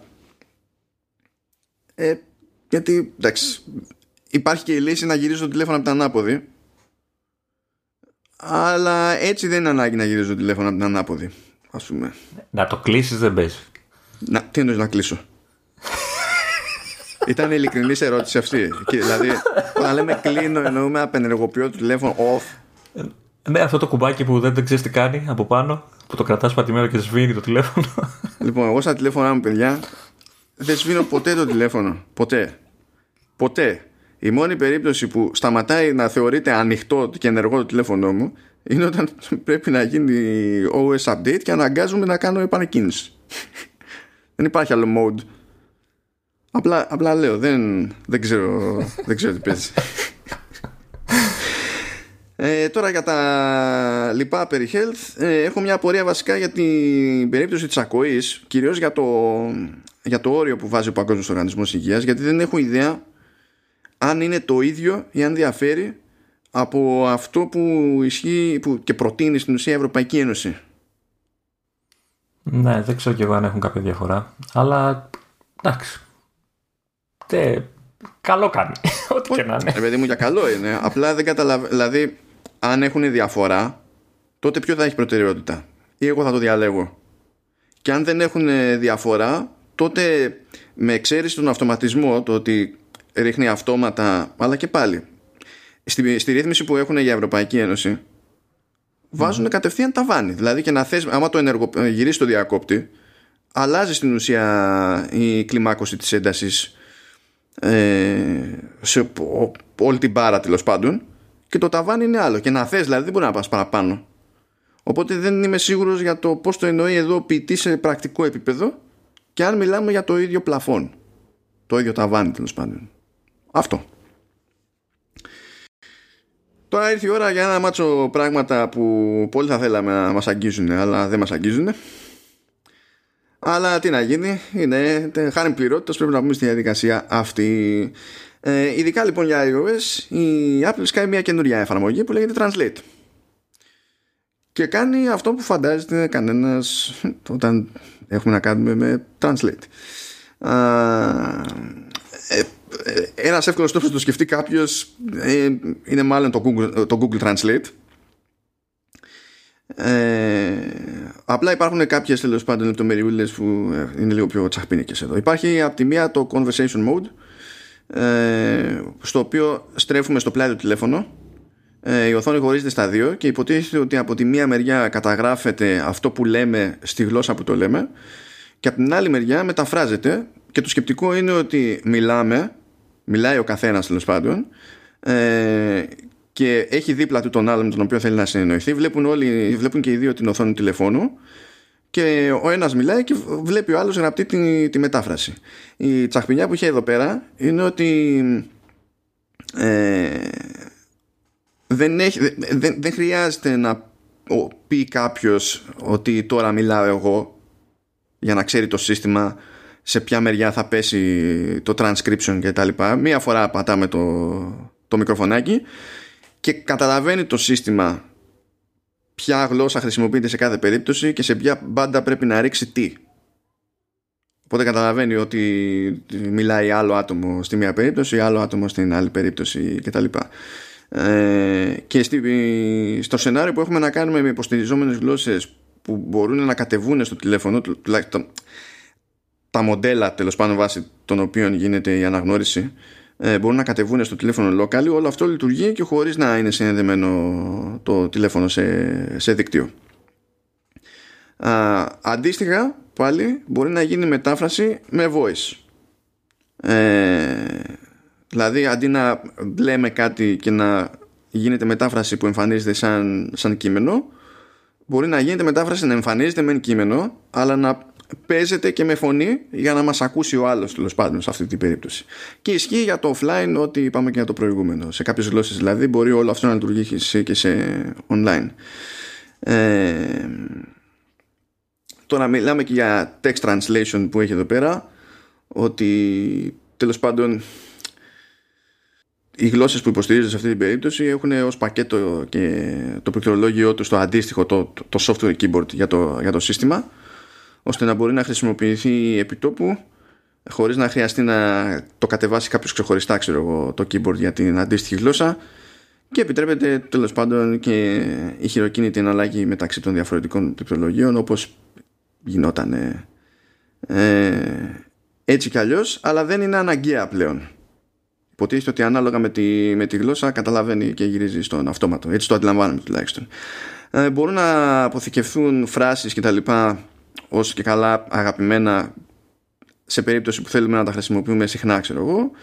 Ε, υπάρχει και το, το attention mode που ισχύει σε landscape όταν κρατάμε δηλαδή οριζόντια, με οριζόντιο προσανατολισμό τη συσκευή όπου σε αυτή την περίπτωση εμφανίστηκε μεγάλο το, το κείμενο για να είναι ευκολότερο τέλος πάντων σε πρακτικό επίπεδο κάποιος να διαβάσει το τι γίνεται χωρίς να παιδεύεται. Ε, υπάρχει το on device mode στο οποίο στην ουσία αναφερθήκαμε εμέσως προηγουμένως ε, διότι μπορούν να κατεβούν οι γλώσσες και όλη η μετάφραση να γίνεται πάνω στη συσκευή χωρίς να αποστέλλονται δεδομένα ε, σε, σε cloud servers χωρίς, άρα και χωρίς να είναι αναγκαία σύνδεση στο, στο ίντερνετ. Ε, επίσης όταν γίνεται η μετάφραση σε οτιδήποτε ε, μπορούμε κανονικά να από το μεταφρασμένο να διαλέξουμε μια λέξη που μπορεί να μην ξέραμε τέλος πάντων και θα θέλουμε να σιγουρευτούμε τι είναι και να δούμε από το, την εξήγησή της από το αντίστοιχο ε, λεξικό. Και φτάνουμε στο λόγο που δεν μας αφορά όλο αυτό γιατί οι υποστηριζόμενες γλώσσες είναι 11 ε, είναι αγγλικά, ισπανικά, μα, ε, μανδαρίνικα ε, που είναι τέλος πάντων μια μορφή κινέζικων η βασική ε, ιαπωνικά, ε, κορεάτικα, ρωσικά, γερμανικά, γάλλικα, ιταλικά, ε, πορτογαλικά, βραζιλίας και αραβικά αλλά και κάθε συνδυασμός αυτών. Δηλαδή είναι 11 γλώσσες και η κάθε μία αυτή σε συνδυασμό με οποιαδήποτε άλλη από τις υπόλοιπες αυτές μέσα στην εντεκάδα. Αυτό είναι το, το zoom και εντάξει φαντάζομαι ότι τώρα ήρθε η ώρα να γκρινιάξεις όπως θα γκρινιάξω κι εγώ. Οπότε για πάμε. Κοίτα θα γκρίνιαζα και γκρινιάζω αλλά αν συνειδητοποιήσεις ότι ακόμα δεν υπάρχει ούτε καν κλασικό λεξικό στο iOS για ελληνικά, εδώ και χίλια χρόνια που υπάρχει το, το λειτουργικό, θα ήταν νομίζω too much να, να, να ζητήσουμε τέτοιο πράγμα για τα ελληνικά. Εννοείται ότι τα θέλουμε, εννοείται ότι είναι χαζό που δεν υποστηρίζει. Όχι μόνο, όχι μόνο για πολλές γλώσσες πρέπει γιατί υπάρχουν έτοιμες. Ε, έτοιμα τέτοια συστήματα, ρε παιδί μου. Δηλαδή, αγόρασε, πάρε, έχεις λεφτά, αγόρασε έτοιμα πράγματα και προσάρμοσέ τα. Ε, δεν καταλαβαίνω γιατί περιορίζει τον αυτό σε, σε τέτοιες λειτουργίες που είναι πολύ βασικές, ρε παιδί μου. Είναι basic stuff που λέμε. Ωραία, ok. Okay. Σε, σε φαντάζομαι, μάλλον Εμένα φαντάζομαι με το κινητό ξέρεις στο χέρι οριζόντια να το χώνω στη μούρη κάποιου που δεν με καταλαβαίνει και να προσπαθεί να διαβάσει αυτός στο attention mode κτλ. Αλλά ναι, εντάξει, δεν ξέρω. Άχρηστο, άχρηστο για μας. Άχρηστο, όπως και πολλά άλλα που θα πούμε. Κοίτα, να σου πω την αλήθεια, ήμουν απόλυτα προετοιμασμένος σε ένα τέτοιο ενδεχόμενο να φάω το ότι ξέρεις, οτιδήποτε έχει να κάνει με voice, δεν. Ναι. Είτε για ναι. input, είτε για output. Αλλά τώρα για text έπρεπε τουλάχιστον να μπορεί να κάνει αυτό, φίλε. Ναι. Έπρεπε να, έπρεπε να μπορεί, δηλαδή τουλάχιστον να μου επιτρέπει να γράψω ελληνικά ή όποια άλλη γλώσσα γνωρίζω τέλος πάντων και να ξέρω ότι από την άλλη μεριά κάτι θα βγει και κάπως θα συνεννοηθούμε, ξέρω εγώ. Τουλάχιστον αυτό ήθελα να έχει, όχι απλά σε ελληνικά, αυτό επειδή ακριβώς υπάρχουν λύσεις εκεί έξω ε, θα ήθελα στην ουσία να υποστηρίζεται σε οποιαδήποτε άλλη γλώσσα. Υποστηρίζεται έστω σε επίπεδο OS το ότι υπάρχει η μετάφραση και του OS του ίδιου τέλος πάντων. Οπότε έχεις κάνει ένα βήμα ας πούμε. Είσαι ήδη, έχουμε ξεπεράσει το σημείο στο οποίο αναρωτιόμαστε για το αν ενδιαφέρεσαι καν. ε, να κάνεις πιο εύκολη τη χρήση του λειτουργικού σου σε μια αγορά με, ε, που έχει συγκεκριμένη γλώσσα ας πούμε αλλά τι να πω ξέρω ε, έτσι τελειώνουμε πάντως με τα κομμάτια που είναι ειδικά για το iOS. Οι αλλαγές είναι πολλές περισσότερες, αλλά θα μας απασχολήσουν, μας απασχολήσουν σε άλλα επει, επεισόδια. Ναι. Στο, στο επόμενο, να υποθέσω. Στο επόμενο, απλά δεν θα είναι μόνο στο επόμενο, γιατί παίζει πίκρα μεγάλη. Εν τω μετα... μεταξύ είσαι τόσο πηγμένο με την πληροφορία που ούτε έχεις πει πότε γράφουμε τίποτα. Δεν, εντάξει, δηλαδή, εντάξει, δεν πειράζει. το είπα, το είπα. Το είπα. Το είπες; Ναι, ναι, ναι, το είπα. Τότε είμαι εγώ πολύ πυγμένος με την πληροφορία. το είπα, το είπα. Το είπα σε δεύτερο χρόνο, αλλά το είπα. Εντάξει, okay. εντάξει, εντάξει. εντάξει. Οπότε τι, περνάμε στη μεγαλύτερη οθόνη του iPad; Περνάμε σε iPad OS, το οποίο iPad OS έχω να πω ότι σε απόλυτους αριθμούς τέλος πάντων, σε features, που μάλλον ε, εντάξει, όχι σε απόλυτο αριθμό, είχε λιγότερα πράγματα που είναι μόνο για την part του αλλά θα τα έλεγα και πιο μοναδικά ας πούμε σαν φάση. Ναι, ναι, το scribble πούμε είναι αρκετά θεαματικό έτσι. Ναι. ε, βέβαια πάλι δεν μας ενδιαφέρει ε, αλλά καλά εδώ δεν αναγνωρίζεις θα, έπιανε, θα έμπλεκε με γραφικούς χαρακτήρες άστο και κλάμα. Ε, Θες να πεις κάτι για τα γράμματα μου; Θέλω να πω κάτι για τα γράμματα όλων βασικά. Και για τα δικά μου μαζί. Οπότε περνάμε σε iPad, OS 14 θα βγει αυτό το φθινόπωρο υποτίθεται όπως και όλα τα υπόλοιπα που μας απασχολούν αυτές τις μέρες ε, να πούμε τουλάχιστον για το που υποστηρίζεται από iPad Air υποστηρίζει από iPad Air 2 και μετά αυτό σημαίνει ότι έχουμε το αστείο ότι υποστηρίζει iPad Air 2 που είναι κάτι συγκεκριμένο και μετά το γυρνάμε σε iPad Air τρίτης γενιάς, που δεν είναι το 3, αλλά δεν είναι και το πρώτο iPad Air. Έχουμε αυτά τα, τα ωραία. Ε, έχει, έχει, έχει άλλο αέρας. Ναι, ναι, ναι. Είναι, είναι, πιο φρέσκο. είναι πιο φρέσκος. Είναι αέρας από άλλη μεριά. Παρ' όλα αυτά είναι έκπληξη και το iPad Air 2 και μετά που θα πεις για το iPad Mini 4. Είναι έκπληξη για τα δύο που τα υποστηρίζει ακόμα. Ναι, υποστηρίζει λοιπόν και iPad Mini και στην ουσία είναι από το iPad Mini 4 αλλά μετά και το επόμενό του που είναι πέμπτης γενιάς που άφησε στην άκρη τα νουμεράκια. Είναι το πέμπτο όμως, έτσι δηλαδή. Ναι, αλλά δεν το λέει. Εδώ ισχύει. Ναι, αλλά δεν το λέει όμως πέντε. Αυτό θέλω να πω, ρε παιδί μου. Ότι τα έχει γυρίσει και αυτά στο έτσι. Αντίστοιχα, ε, από τα Vanilla iPad είναι, υποστηρίζει πέμπτης, έκτης και έβδομης γενιάς και iPad Pro τα υποστηρίζει όλα. Ωραία. Οπότε ακόμα έχω χρόνο. Το iPad Air 2 το μεταξύ δεν είναι. Με Α8 δεν είναι. Το iPad Air 2 νομίζω ναι, ότι είναι με Α8. Αυτό... Το Mini 4 είναι με 9, αν θυμάμαι καλά, και νομίζω είχε βγει πιο μετά. Ε, δεν θυμάμαι. Χαριτωμένο. Ε, τώρα. Πρέπει να ψαχτούμε. Πλάκα πλάκα. Πρέπει να έχει βγει επική επένδυση το iPad Air 2. Ναι, ναι, είναι, είναι ένα-δυο μοντέλα iPad που. Όπως και iPhone, έτσι. Δηλαδή το 6S. Εντάξει, θεϊκό. αυτό κοιτάζω το 6S βγήκε το 15. Τέλη του 15.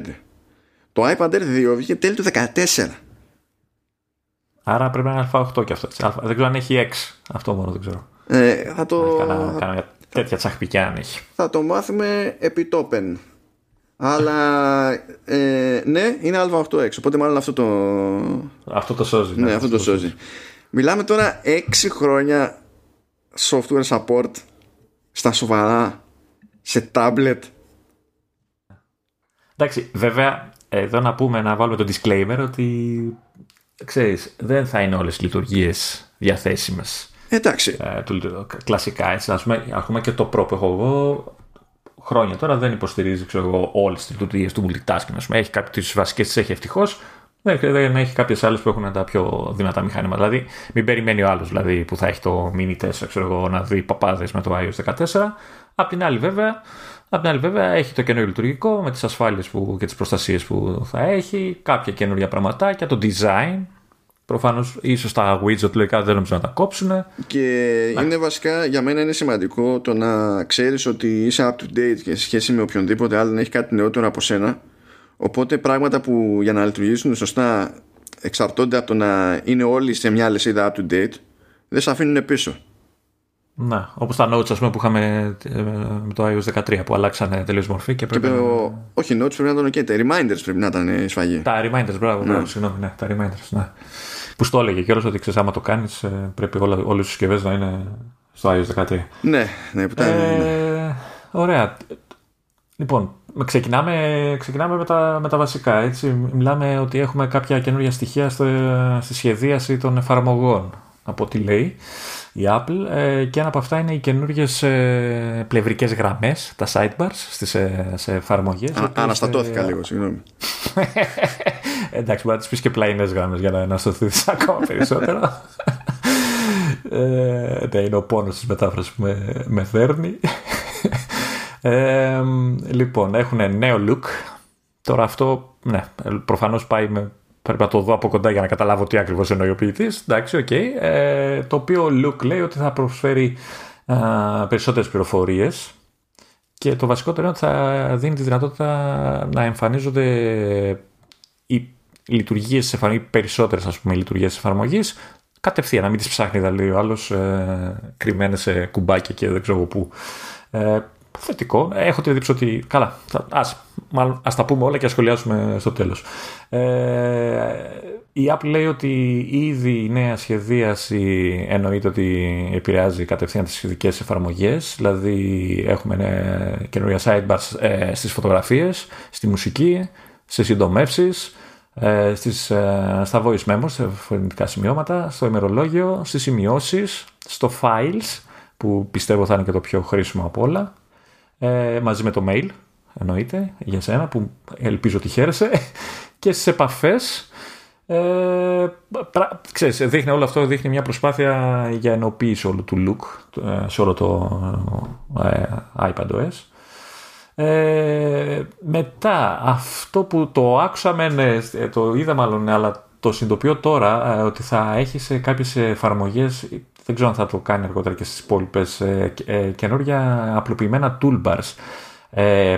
Ε, τώρα αυτό έτσι όπως το καταλαβαίνω θα είναι toolbars στη Mac είναι μια ερώτηση.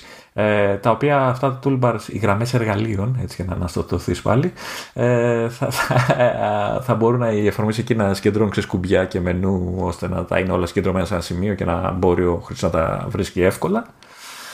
Ε, αυτό που δεν πολύ καταλαβαίνω γιατί νομίζω ότι γινόταν, αλλά προφανώς κάτι άλλο έχω στο μυαλό μου, ε, είναι αυτά τα λεγόμενα pop-overs, τα οποία στο κοινό λειτουργικό λέει θα, θα κλείνουν ε, αυτόματα όταν ο χρήστης ε, ξέρεις, ε, αλληλεπιδρά κάποιο άλλο σημείο της εφαρμογής.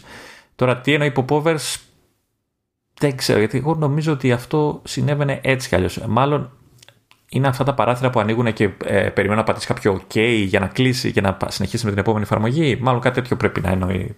Π.χ. ξέρω εγώ, όταν ε, ε, στο ημερολόγιο ξέρω, ανοίγεις ένα new event για να το κλείσεις πρέπει να πατήσεις το OK ή το cancel. Ξέρω, για αυτά μάλλον, μάλλον κάτι τέτοιο. Νομίζω ότι α, τώρα ως έχει πρέπει να κάνεις tap mm. εκτός του παραθύρου για να εξαφανιστεί. Ναι. Και μετά να κάνεις tap στο επόμενο σημείο που θες να κάνεις interact. Ενώ πρέπει να φε... νομίζω ότι εννοεί πως, πως με ένα tap και, κλείνει, και το... κλείνει το pop-over και καθιστά ενεργό το σημείο στο οποίο έχεις κάνει tap για να συνεχίσεις να κάνεις δουλειά. Ναι. Okay, το θεωρώ πάντως αρκετά σημαντικό γιατί το έχουν στη λίστα. Έτσι, δηλαδή είναι πολύ λεπτομέρεια αυτό για να. Ναι. Αλλά παρόλα αυτά το θεωρώ σημαντικό. Προφανώς στη χρήση επάνω να είναι πιο ε, σημαντικό όπω ακούγεται.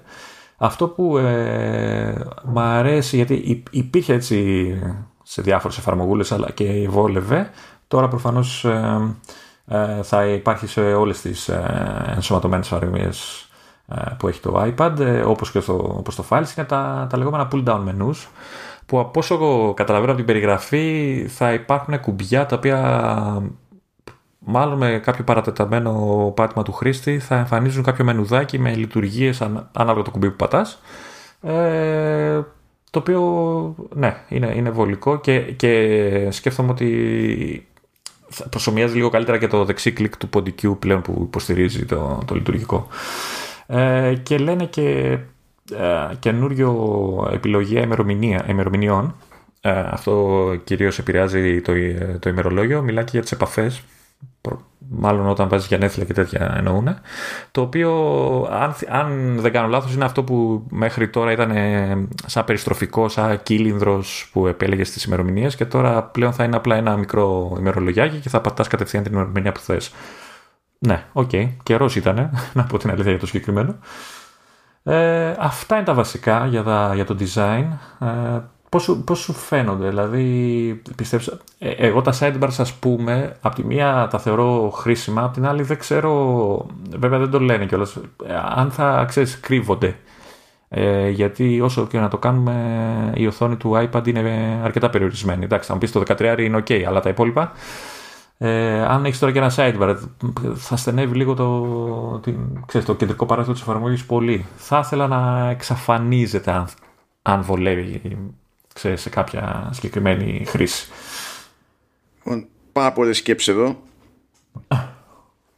λοιπόν, στη, στα sidebars που λέει, που είναι ανασχεδιασμένα κτλ. Στην πλειοψηφία των περιπτώσεων, ανασχεδιασμένο sidebar, τουλάχιστον σε iPadOS, σημαίνει ότι θυμάστε που δεν είχαμε sidebar. Τώρα έχουμε sidebar.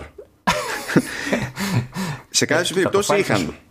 Το files και το notes έχουν και το mail, δεν έχει; Το, το mail έχει ανάλογα με το μέγεθος του iPad και όταν το γυρίσει σε landscape. Mm. Σε κάποιες ε, περιπτώσεις δηλαδή είχαν όντως. Ισχύει και για τα υπόλοιπα. Δηλαδή και το Notes και το Files εμφαν... όταν είναι κάθετα στο iPad ε, πρέπει να το φέρεις μέσα για να το, το δεις. Ναι. Ε, τώρα φαίνεται να γίνεται πιο... Δεν ξέρω τι θα παίξουν, τι θα παίζει με τα διαφορετικά μεγέθη οθόνης και με τον προσανατολισμό αλλά τέλος πάντων αντιμετωπίζεται το sidebar σαν να είναι αυτονόητο στοιχείο του design μιας εφαρμογής πλέον. Το οποίο τι μας θυμίζει; Μας θυμίζει Mac. Ναι. Γιατί ένα από τα παραδείγματα που είχαν στην παρουσίαση είναι κοιτάξτε το εφαρμογή Photos που είχε έτσι κι αλλιώς sidebar σε Mac αλλά δεν είχε στην ουσία στο, ε, σε iPadOS να ορίστε τώρα έχουμε sidebar στο επόμενο πάμε toolbars ε, τι έχει συνήθως toolbars; Ο Mac. Ο Mac. Ουσιαστικά το, το menu bar που λέμε έτσι απάνω. Ε, ε, όχι, αυτό δεν είμαι σίγουρος. Ε, ίσως να είναι λίγο συνδυασμός πραγμάτων, διότι και η εφαρμογή η ίδια έχει toolbar με εικονίδια. Άσχετα με το αν έχει. ξεχωρά από το menu bar. Οπότε στο μυαλό τους δεν ξέρω αν το έχουν ως συνδυασμό, αλλά συμφωνώ και εγώ ότι υπονοείται μια συγγένεια και με το ένα και με το άλλο. Αλλά πρέπει να δω ακριβώς την εφαρμογή πώς κάθεται. Ε, εγώ υποθέτω εδώ ότι αυτό μαζί με τα pull down menus το έχουν κάνει για το ποντίκι. Γιατί είναι, ξέρεις, αυτός που χρησιμοποιεί ποντίκι έχει συνηθίσει, μια τέτοια εμπειρία έχει, δηλαδή ότι έχει απάνω, ξέρεις, ναι, ναι. κουμπάκια και λειτουργίες.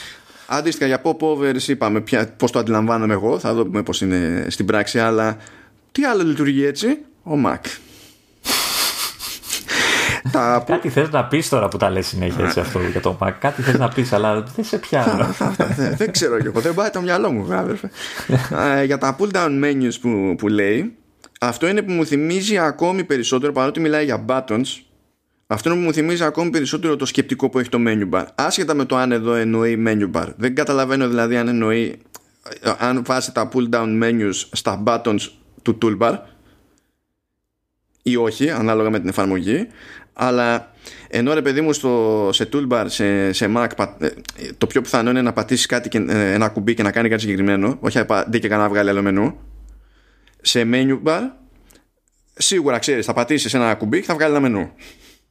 Ε, αν είναι, αν ε, είχα δει, έπεσε στην αντίληψη μου ένα αρθράκι που έδειχνε ε, μια λειτουργία που μάλλον έχει να κάνει με αυτό που λέμε το buttons που λέει με τα pull down menu. Ε, είχε, ως, είχε ως παράδειγμα ε, το files, αν θυμάμαι καλά, ε, και σου έλεγε, ας υποθέσουμε ότι έχεις μπει σε ένα φάκελο, ξέρεις, iCloud, μπλα μπλα μπλα μπλα. Έχεις πλέον τη δυνατότητα, πατώντας παρατεμένα το back, σου βγάζει από κάτω μια λίστα με τα, ξέρεις, τα parent, τα προηγούμενα επίπεδα του folder. Οπότε να μπορείς να πας κατευθείαν πίσω εκεί που θες.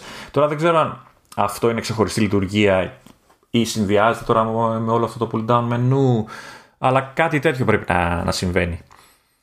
Ε, Αυτά είναι, για μένα όλα αυτά είναι λεπτομέρειες μένα, αλλά είναι, νομίζω τα θέλει. ήδη βόλευε το, το pull down menu που είχε το iOS 13, ε, π.χ. στα files που διάλεγε κάτι και ξέρεις, κράταγες και εμφανιζόταν ξέρω εγώ, σε ένα αρχείο, ξέρεις, copy-paste, ότι αυτό βόλευε ε, απίστευτα, ακόμα και χωρίς mouse. Οπότε ε, εμένα τώρα μου αρέσει πολύ η κίνηση που η κατεύθυνση Μα, που πάει. Πρώτα απ' όλα σου δίνει το περιθώριο να οργανώσεις πολλές περισσότερες επιλογές με μια λογική ρε παιδί μου, οπότε είναι εντάξει. Ε, είτε είναι κάποιος να χρησιμοποιήσει mouse είτε όχι σε αυτή την περίπτωση ή ξέρω εγώ Apple Pencil. Και έχουμε, έχω μια σκέψη έτσι για το date picker Ήμουν σίγουρος. Εντάξει, λοιπόν, έχουν, τρώνε άπειρο κρά, άπειρο κρά για το ότι οι εφαρμογές καταλύσει που σκάνε από το iPad χρησιμοποιούν το date picker του, του iOS και του iPadOS, το οποίο είναι παντελώς παράλογο πράγμα, σαν φάση, με, mm. με mouse και trackpad σε, σε Mac. Τελείως παράλογο. Ε, δηλαδή, ποντάρω στο ότι η μισή σκέψη πίσω από αυτή την αλλαγή ήταν εφόσον με Catalyst πηγαίνεις μια εφαρμογή iPad σε Mac, ας αλλάξουμε στο iPad OS το ρημάδι το date picker να είναι σαν και αυτό του Mac, ώστε όταν το άλλο πορτάρει την εφαρμογή να είναι έτοιμος, να μην κάθεται να, να μπλέκει σε αυτή την περίπτωση. Αλλά η γενικότερη μου σκέψη που κατάλαβες είναι ότι στο redesign αυτό ε, δυναμώνουν οι δεσμοί με τη, με τη λογική του, του, του macOS και είναι η μισή σκέψη στην πραγματικότητα για την κατεύθυνση σε iPadOS και macOS την οποία μισή σκέψη θα συμπληρώσουμε ως νούπο. Αλλά συμφωνούμε πιστεύω και οι δύο ότι ε, όλα αυτά φαίνονται εκ πρώτης όψεως δηλαδή όλα να κινούνται σε προς θετική κατεύθυνση. Ναι. Όχι, όχι. Ε, είναι, ε, εγώ σου λέω, είναι πράγματα που θα βοηθήσουν όσους χρησιμοποιούν επιτολόγιο και ποντίκι, ποντίκι δηλαδή βασικά. Όλους όμως. Όλους, όχι μόνο αυτούς, αλλά κυρίως αυτούς. Ωραία. Ωραία, ωραία. Πάμε, πάμε σε πράγματα που μας ενδιαφέρουν πάρα πολύ. Ναι, ναι, ναι. Είναι σε αυτή, σε αυτή την κατηγορία πάλι, γιατί υποτίθεται ότι ανακοινώθηκε τέλος πάντων η προσθήκη ενός μηχανισμού που λέγεται Scribble. Ε, και ο οποίος μηχανισμός γενικά ό,τι θα πούμε σχετικά εδώ πέρα ε, ισχύει ε, για όλες τις συσκευές που έχουν στα διαθέσιμα software keyboards ε, αγγλικά ε, απλοποιημένα κινέζικα ή παραδοσιακά κινέζικα και that's it σε πρώτη φάση Οπότε θεωρητικά, εγώ που τα έχω όλα γυρισμένα αγγλικά, θα μπορέσω να χρησιμοποιήσω κάποια πράγματα υπό συνθήκη, εφόσον βέβαια πάω να. και το interaction που θα κάνω δηλαδή να είναι σε περιεχόμενο με αγγλικά έτσι, αλλιώς δεν μας κόβω. Τι σημαίνει όμως τώρα όλο αυτό το πράγμα; Λέει λοιπόν ο, ο ποιητής ότι οπουδήποτε υπάρχει ε, πεδίο εισαγωγής κειμένου, όπου υπό άλλες συνθήκες θα έπρεπε να πληκτρολογήσουμε κάτι, κάτι ας πούμε, μπορούμε χήμα να γράψουμε με το Apple Pencil. Ακόμα και αν είναι για ένα, δηλαδή το παράδειγμα που φέρανε που είναι τελείως έτσι κλασικό, ε, και καθημερινό είναι αν θέλουμε να γράψουμε μια διεύθυνση στο Safari μπορούμε να γράψουμε στην ψύχρα το, να αρχίσουμε να γράφουμε εκεί τη διεύθυνση και παπ να πάμε εκεί πέρα που θέλουμε να πάμε ή να κάνουμε το search που θέλουμε να, να κάνουμε. Transcription γίνεται, γίνεται on device και πάλι, δεν μεσολάβει server, οπότε όλο αυτό λογικά θα είναι και αρκετά άμεσο. Ε, και εξασφαλίζεται έτσι και η ασφάλεια των δεδομένων. Αυτό που είχε λίγο χαβαλέ ήταν ότι άμα θες να, να σβήσεις λέει, μια, μια γλώσσα ή να, ή, ή, ή να σβήσεις μια γλώσσα λέω, μια λέξη ε, αν θες να σβήσεις ένα κενό ξέρω εγώ που δεν χρειάζεσαι ε, το γρατζούνας και καλά κάνεις scratch το, το, το μουτζουρώνει ουσιαστικά. Ναι, ναι. Κάπως έτσι το ναι. ναι. Όχι με κλειδιά, παιδιά, με το Apple Pencil. ή, με, το δάχτυλο. Ε, άμα θέλουμε να ε, επιλέξουμε κείμενο, το κυκλώνουμε απλά. Οπότε μπαμ μπαμ είτε μιλάμε για μια λέξη είτε μιλάμε για ολόκληρο κομμάτι τέλος πάντων κειμένου. Ε, αντίστοιχα αν κάπου θέλουμε να προσθέσουμε κάποιο κενό ε, μπορούμε να κάνουμε touch and hold. Δηλαδή πιέζουμε στο σημείο που θέλουμε για παρατεταμένα και προστίθεται, προστίθεται κενό. Θα υπάρχει επίσης μια παλέτα που λέει με συντομεύσεις για διάφορες λειτουργίες του, του Scribble ε, ώστε να μην χρειάζεται να μεσολαβήσει το software keyboard τέλος πάντων για να κάνουμε κάποια πράγματα. Και το παράδειγμα που φέρνουν εδώ πέρα είναι ότι τέλος πάντων είμαστε στο, στο mail και υπάρχει η παλέτα αυτή πρόχειρη ώστε να μπορέσουμε να αλλάξουμε ε, γραμματοσυρές να πετάξουμε πάνω να, να επισυνάψουμε εικόνες και διάφορα άλλα πράγματα.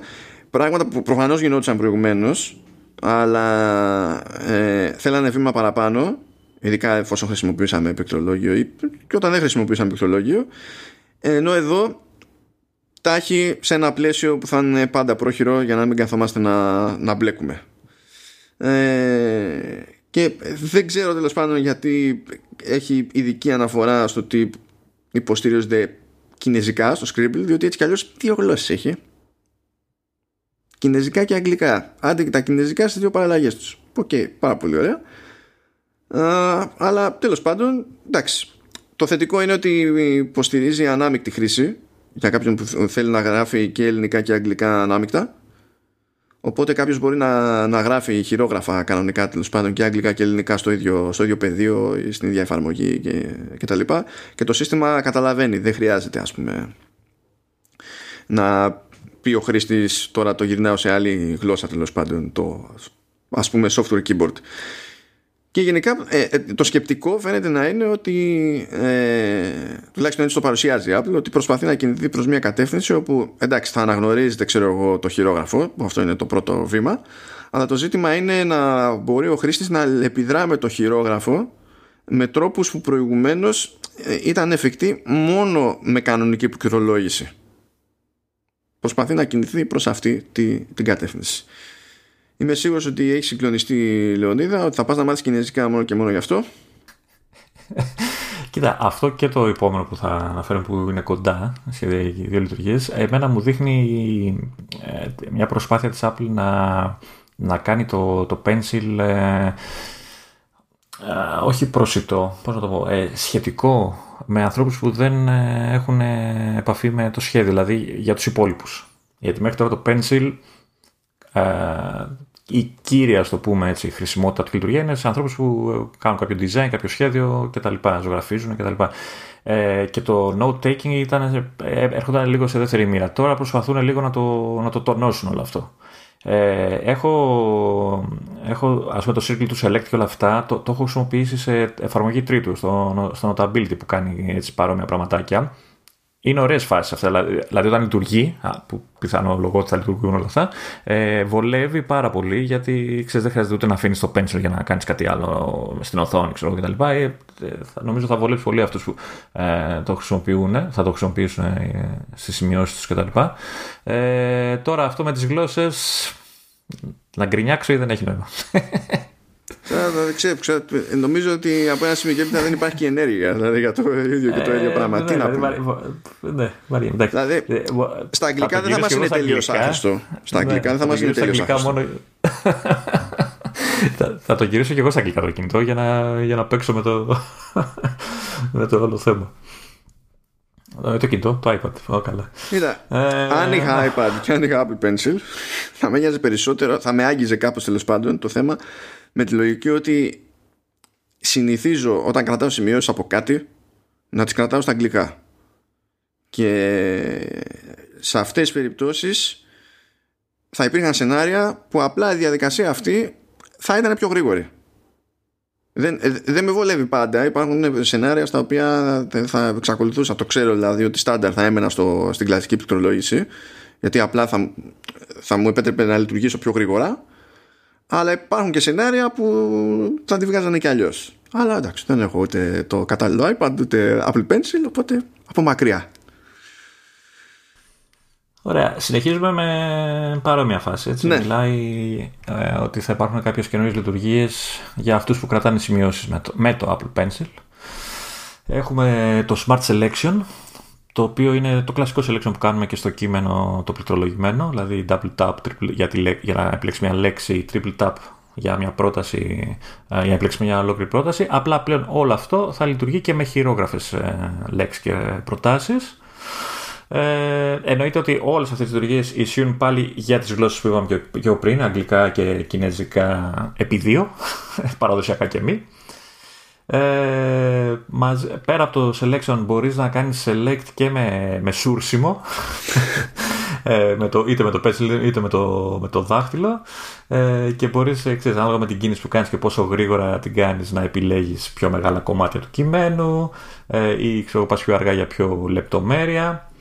Ε, σε, σε φάση δηλαδή λεπτομέρεια που να επιλέγεις μόνο ένα-ένα τα γράμματα πούμε, κτλ.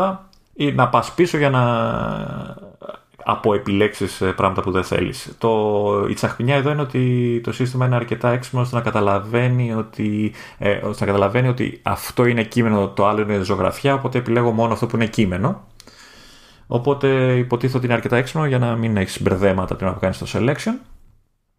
Έχει τη δυνατότητα ε, να κάνεις copy το χειρόγραφό σου και μετά paste ε, όπου θες ως ε, από το καταλαβαίνω πληκτρολογημένο κείμενο ε, δηλαδή γράφεις κάπου ας πούμε π.χ. σημειώσεις κάτι με στο χέρι το κάνεις copy και μετά το κάνεις paste σε μια άλλη εφαρμογή η οποία όμως θα το δει και θα το εμφανίσει ως, ε, σαν να το έχεις γράψει με το πληκτρολόγιο ε, αυτό είναι ωραία λειτουργία ε, χρήσιμη έτσι ε, το, και εδώ η σαχβινιά είναι ότι όλη η λειτουργία αυτό το, της μεταγραφής γίνεται on, on device. Κάτι που από ό,τι καταλαβαίνω και από τις άλλες λειτουργίες που έχουμε πει και από τις επόμενες που θα πούμε είναι η το καινούριο trend. Όλα γίνονται on device. Όλα αυτά για το απόρριτο. Ε, μπορείς να δημιουργήσεις κενά πάνω ή κάτω από το χειρογραφό σου ή ανάμεσα στις φράσεις και αυτά ώστε αν έχεις γράψει κάτι και θες να συμπληρώσεις κάτι από πάνω ξέρω εγώ εύκολα επιλέγεις το, ε, το χειρόγραφο και το μεταφέρεις εκεί που θες για να γράψεις ξέρω, από πάνω ή από κάτω.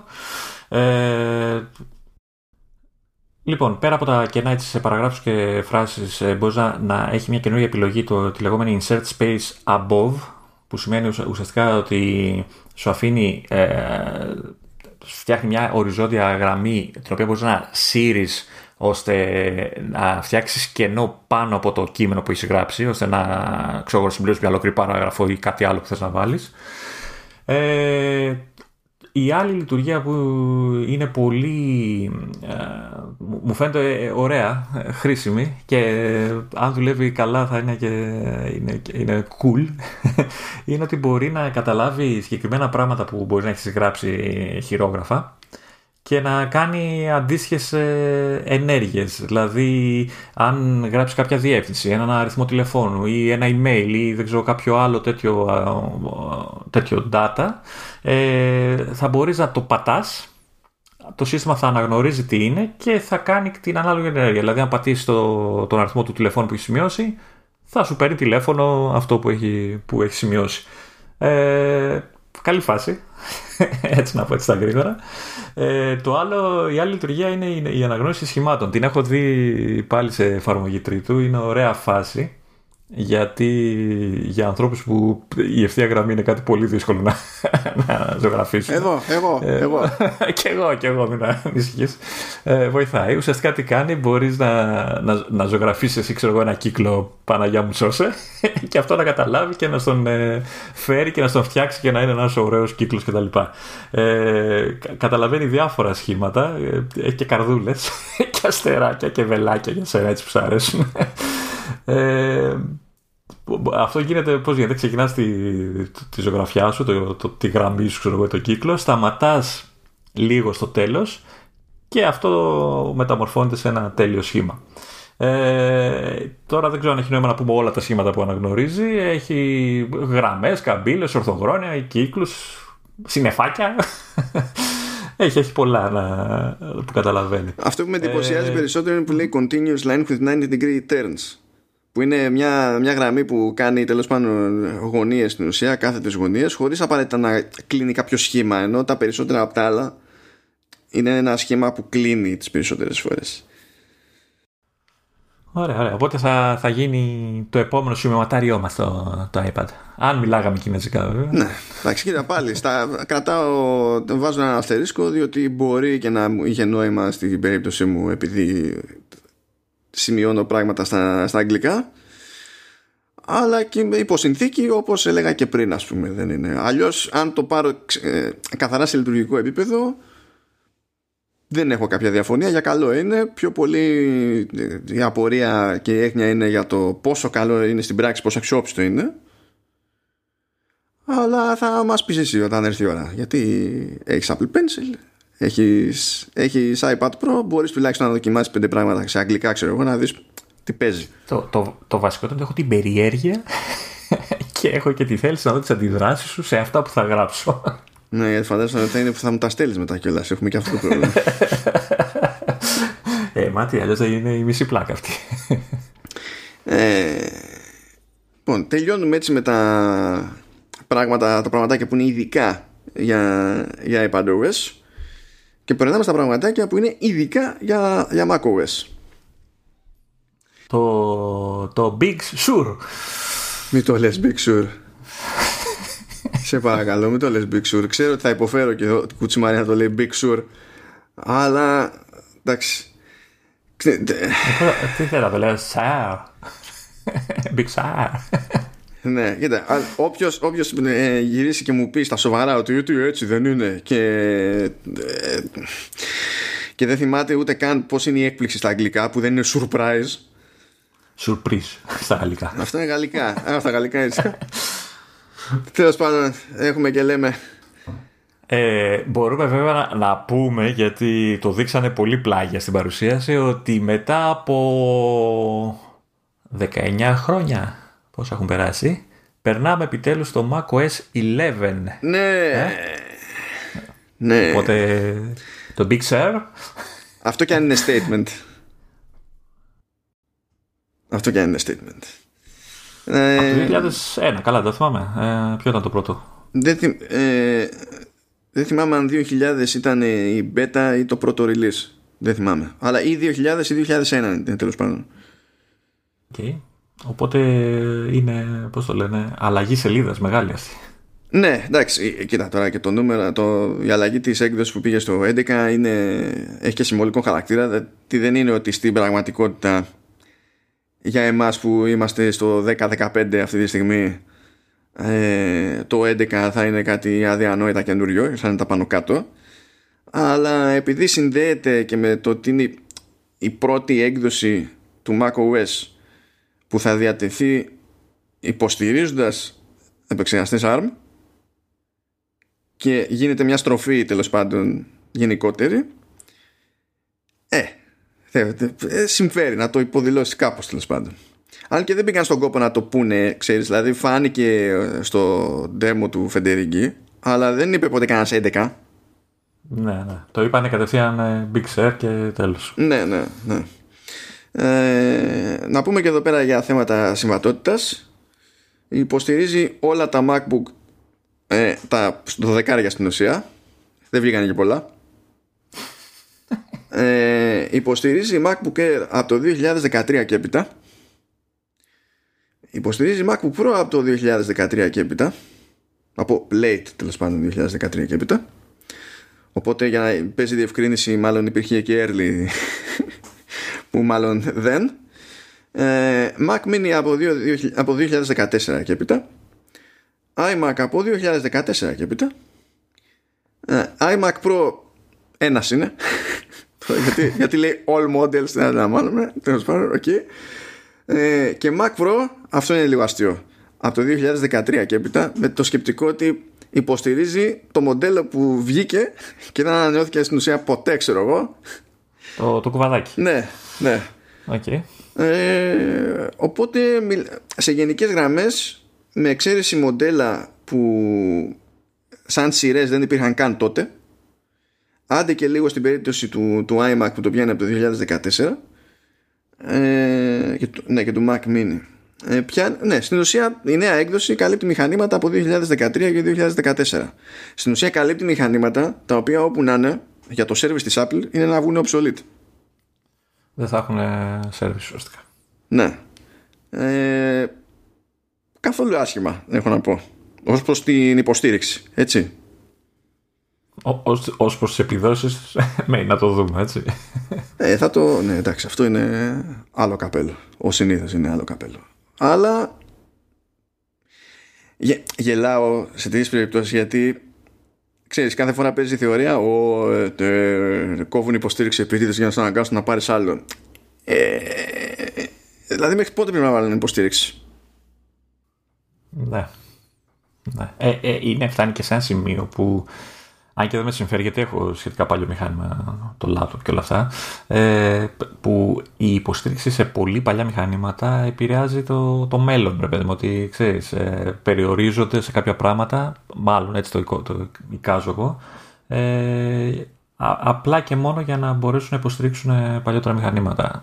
Τώρα δεν ξέρω αν έχουν αλλάξει αυτά τα πράγματα και μπορούν να προσαρμόσουν έτσι το λειτουργικό ώστε να μην περιορίζονται, αλλά εντάξει, από ένα σημείο και μετά νομίζω είναι, δεν, δεν χρειάζεται κιόλας. Βέβαια, απ' την άλλη δεν παραπονιά. Καλό είναι να, να γίνονται αυτά τα updates. Ε, ναι. Πάμε λοιπόν στα, στα επιμέρους. Λοιπόν, λέει εδώ πέρα και καλά experience. Τι εννοεί ο ποιητής, redesign. New look. ναι, αυτό, αυτό εννοεί ο ποιητής. Και ξεκινάμε, λέει ανανεωμένο menu bar. Ε, τώρα, ναι, εντάξει. Ε, ε, νομίζω τώρα θα ξαναγίνει το, το menu bar διαφανές. Αλλά έτσι όπως το έχουν γραμμένο δεν ξέρω καν αν είναι κατ' επιλογή διαφανές. Αν υπάρχει δηλαδή περιθώριο να πεις όχι δεν το θέλω να είναι διαφανές αλλά η διαφάνεια αυτή νομίζω είχε πρωτοσκάσει στο Snow Leopard κάτι τέτοιο και μετά την πήραν πίσω και τώρα ξαναέρχεται και, και τα λοιπά. Θυμάμαι ακριβώς και τις ατάκες ότι με τη διαφάνεια φαίνεται περισσότερο το wallpaper ξέρω εγώ και κάτι τέτοια είναι, είναι, είναι κλασικά. Ε, και αντίστοιχα λέει ε, οι, οι λέξεις που είναι πάνω στο menu bar ε, γίνονται πιο ανοιχτές ή πιο, πιο σκούρες ανάλογα με την εικόνα που χρησιμοποιείς από πίσω και προφανώς ανεξάρτητα από το αν έχεις light ή dark mode. Για να έχει νόημα αυτό το πράγμα και λέει βέβαια ότι όλα τα pull down menus είναι μεγαλύτερα και με περισσότερο χώρο ξέρω εγώ τριγύρω για να είναι ευκολότερο να, να διαβάζονται. Τι μας θυμίζει αυτό το πράγμα; iPadOS που τι μας θυμίζει το iPadOS macOS Πηγαίνουμε παρακάτω. Λέει floating dock. Είναι πιο εύκολα, είναι πιο εύκολα για στην ανάγνωση και στην αφή. Ναι, ναι, ναι. ναι. είναι, παίζει πλεκτάνη, φίλες και φίλοι, παίζει πλεκτάνη. Ε, floating dock. Στην ουσία υιοθετείται ο σχεδιασμός του dock που βλέπουμε σε, σε, σε iPad και εδώ λέει τα κλασικά, πιο, φαίνεται πιο ωραία με το desktop και τα λοιπά και σουξουμπούξου μανταλάκια. Εγώ έτσι όπως το είδα, η... άσε, θα τα πούμε στο τέλος. Okay. Να σε κόπτω. έχουν μπει στη διαδικασία και σε εφαρμογές τη δικές τους τέλος πάντων έχουν φτιάξει όλα τα εικονίδια από την αρχή. Στην ουσία πατάνε σε μια πιο, γενική, πιο ενιαία γραμμή πλέον, διότι ε, όλα νομίζω τα νέα σύμβολα ε, είναι κατά βάση τετράγωνα με στρογγυλεμένες ε, γωνίες που και πριν έπαιζε αυτό αλλά δεν πάταγαν σε μία γραμμή στην ίδια γραμμή όλα τους τα εικονίδια της ίδιας της Apple έτσι κι αλλιώς δεν πάταγαν στην ίδια γραμμή και των διαφορετικών developers, είχαν, υπήρχαν παραλλαγές. Αλλά τώρα η Apple πηγαίνει και υιοθετεί μια γραμμή και υποτίθεται, μου άρεσε αυτή η λεπτομέρεια, λέει ότι φροντίζουμε να είναι υψηλής ανάλυσης και να έχουν περισσότερη λεπτομέρεια κτλ. Επειδή αυτό είναι κάτι που έτσι κι αλλιώς χαρακτήριζε τα, τα εικονίδια εφαρμογών σε, σε macOS. Και καλά ξέρεις ότι ξέρουμε ότι κάνουμε. Ξέ, ξέρουμε τι κάνουμε. Απλά για να πούμε, ξέρεις ότι κάνουμε και μια τσαχπινιά που είναι χαρακτηριστική για την πλατφόρμα. Κάνουμε, βάζουμε εκεί λεπτομεριούλα κτλ. Και, και δίνουν ε, τον πόνο. Ε, εγώ θα έλεγα γκούχου, iPad γκούχου. Ναι, ναι, ναι, αντίστοιχα. Ναι. Και γενικά και iOS, δηλαδή πάνε πιο κοντά πλέον όλα αυτά ως προς τα εικονίδια δηλαδή. Ε, λέει είναι πιο ευρύχωρα και πιο χαλαρά έτσι, πιο, πιο ανάλαφρα, ανάλαφρα τα, τα παράθυρα. Τέλος πάντων, το εννοεί από άποψη design. Πιο φωτεινά.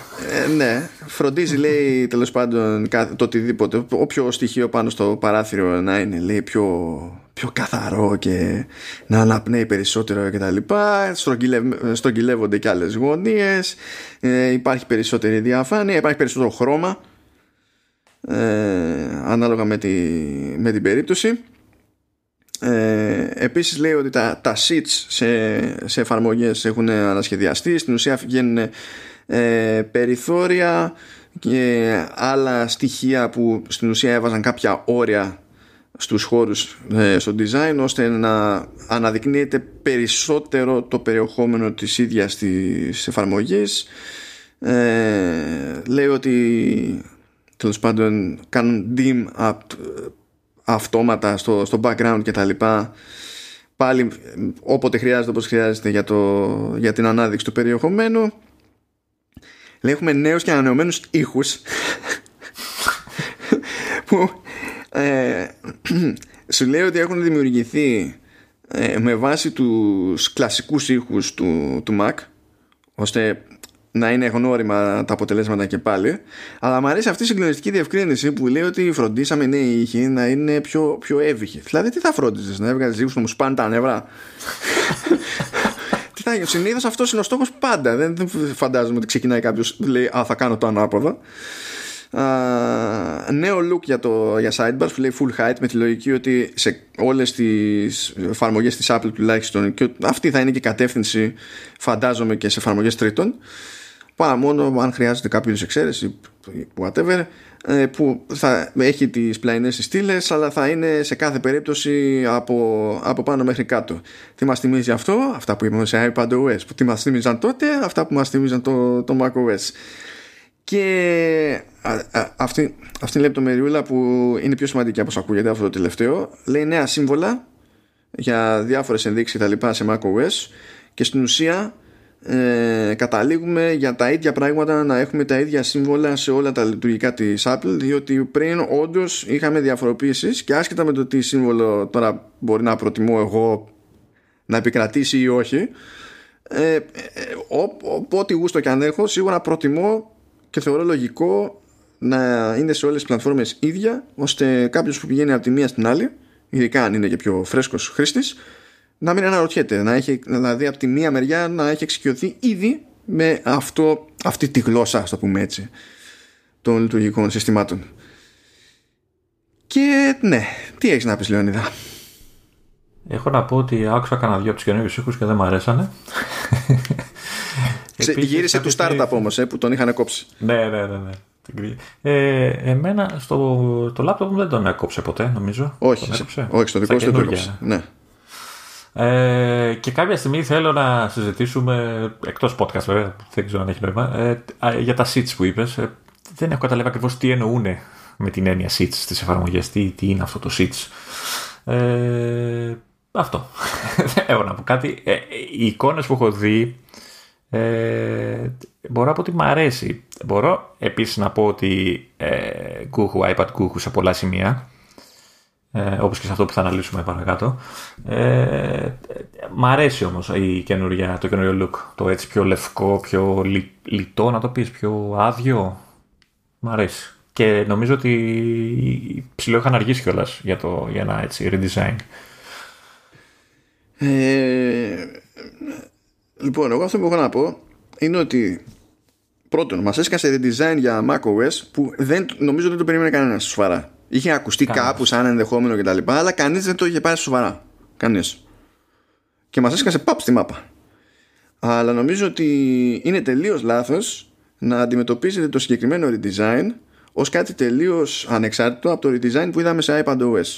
Πέρα από την πλάκα, στην ουσία εγώ βλέπω το macOS να κάνει σε αισθητικό επίπεδο που επηρεάζει και το λειτουργικό τέλος πάντων μέρος προφανώς ε, να κάνει κάποια βήματα προς τη μεριά του iPadOS τη χρονιά που το iPadOS κάνει κάποια βήματα προς τη μεριά του macOS. Ε, Πιο πολύ όμως σε, σε επίπεδο λειτουργικό το iPad. Ναι. Δηλαδή προσθέτει λειτουργιούλες και ξέρεις ενώ το macOS νομίζω πιο πολύ στο αισθητικό κομμάτι κάνει βήματα προς το iPad. Ναι, αλλά το βλέπω γενικά, αλλά και στο, και στο design. ε, ούτως ή άλλως. Αλλά σε λειτουργικό θα το έχουμε και άλλα παραδείγματα μετά, οπότε θα, το, θα φανεί περαιτέρω.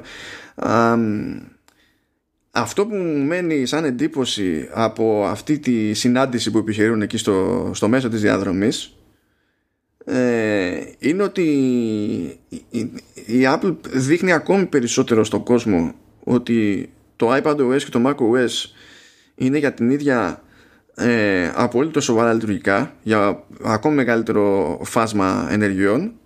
Αλλά η διαφοροποίηση δεν πάει να γίνει τόσο πολύ πλέον στο μάτι και σε κάποια επιμέρους αλλά στο πόσο ε, τι ισοή ελευθερία υπάρχει εδώ και εκεί. Δηλαδή το macOS εξακολουθεί και κάνει πράγματα και θα συνεχίσει να κάνει πράγματα που απλά ξέρεις ότι δεν πρόκειται ποτέ να κάνει το iPad και δεν λέω τώρα για θέματα εφαρμογών ήχου και κάτι τέτοια και τέτοιες λειτουργίες που θα μπορούσαν να προσθεθούν φαντάζομαι κάποια στιγμή σε iPadOS αλλά ξέρεις ρε παιδί μου σε iPadOS δεν παίζει να κάνεις sideload σε εφαρμογή. Ξέρεις ότι δεν θα σου το κάνουν ποτέ ρε παιδί μου αυτό το πράγμα.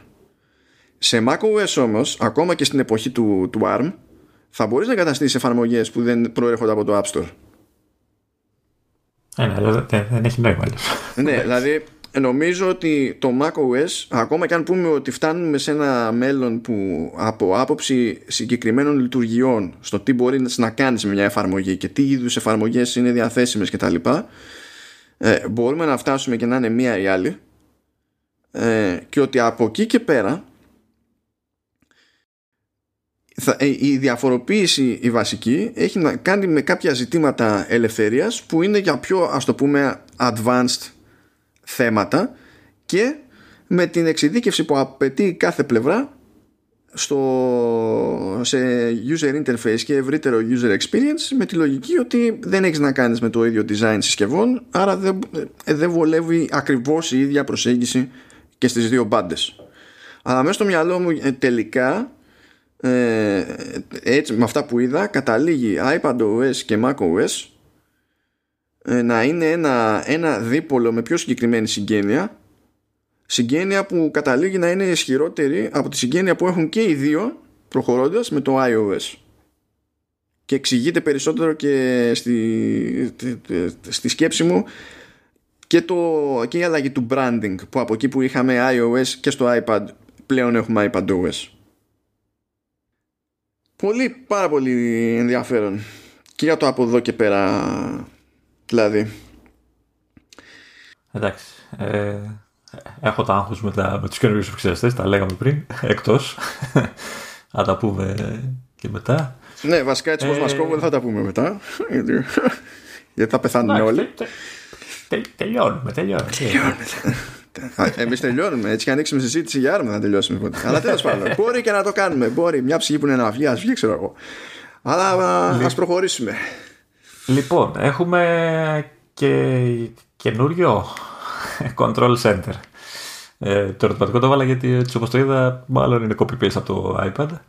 Ε, έχουμε τέλος πάντων καινούριο control center για τον Mac το οποίο υποτίθεται βασικά συγκεντρώνει όλα τα, τα στοιχεία που τα εικονιδιάκια και τις λειτουργίες που συνήθως ε, ε, βάζουμε όλοι στο, στο menu bar, δηλαδή Wi-Fi, Bluetooth και δεν ξέρω τι, ε, τα συγκεντρώνει όλα σε ένα μενού, ας το πούμε, σε ένα τέλος πάντων σημείο Ε, και έχει ένα εικονιδάκι, το πατάς, το κάνεις μάλλον κλικ, εμφανίζεται το μενού και από εκεί ρυθμίζεις τις όποιες λειτουργίες. Και μάλιστα ε, μπορείς να α, κάνεις κλικ σε αυτές τις λειτουργίες ώστε να βγουν ακόμα περισσότερες λειτουργίες.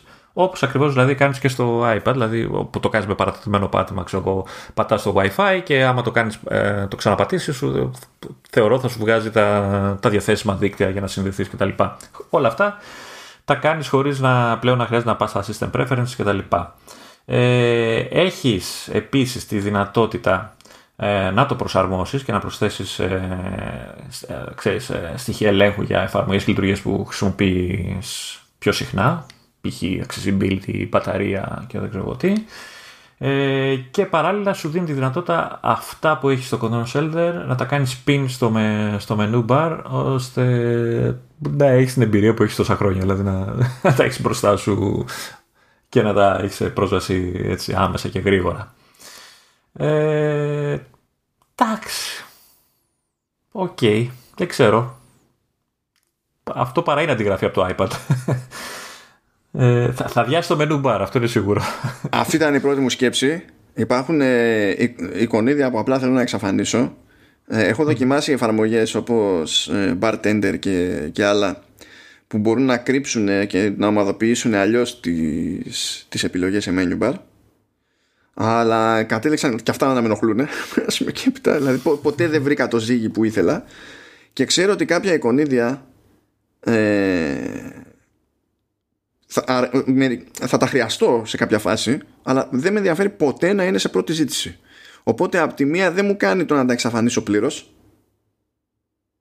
αλλά ταυτόχρονα τις περισσότερες φορές δεν με ενδιαφέρει δηλαδή δεν μου προσφέρει και τίποτα το ότι πιάνουν χώρο εκεί που πιάνουν χώρο Κάποιες εφαρμογές τραβάνε και σκάλωμα και δεν σε αφήνουν κιόλας να επιλέγεις το αν θα εμφανίζεται εκεί πέρα εικονίδιο ή όχι. Γεια σου καλό Skype που σε χρησιμοποιούμε τώρα. Άλλες εφαρμογές απλά αποτυγχάνουν. Έχουν επιλογή για το αν θα εμφανίζεται εικονίδιο σε menu bar και εικονίδιο σε dock ή μόνο σε menu bar ή μόνο σε dock. Διαλέγεις και απλά κάνουν ότι δεν κατάλαβαν ή κάνουν ότι κατάλαβαν κάτι άλλο. Οπότε ε, ε, εδώ θέλουν δεν θέλουν, θα το φάνε.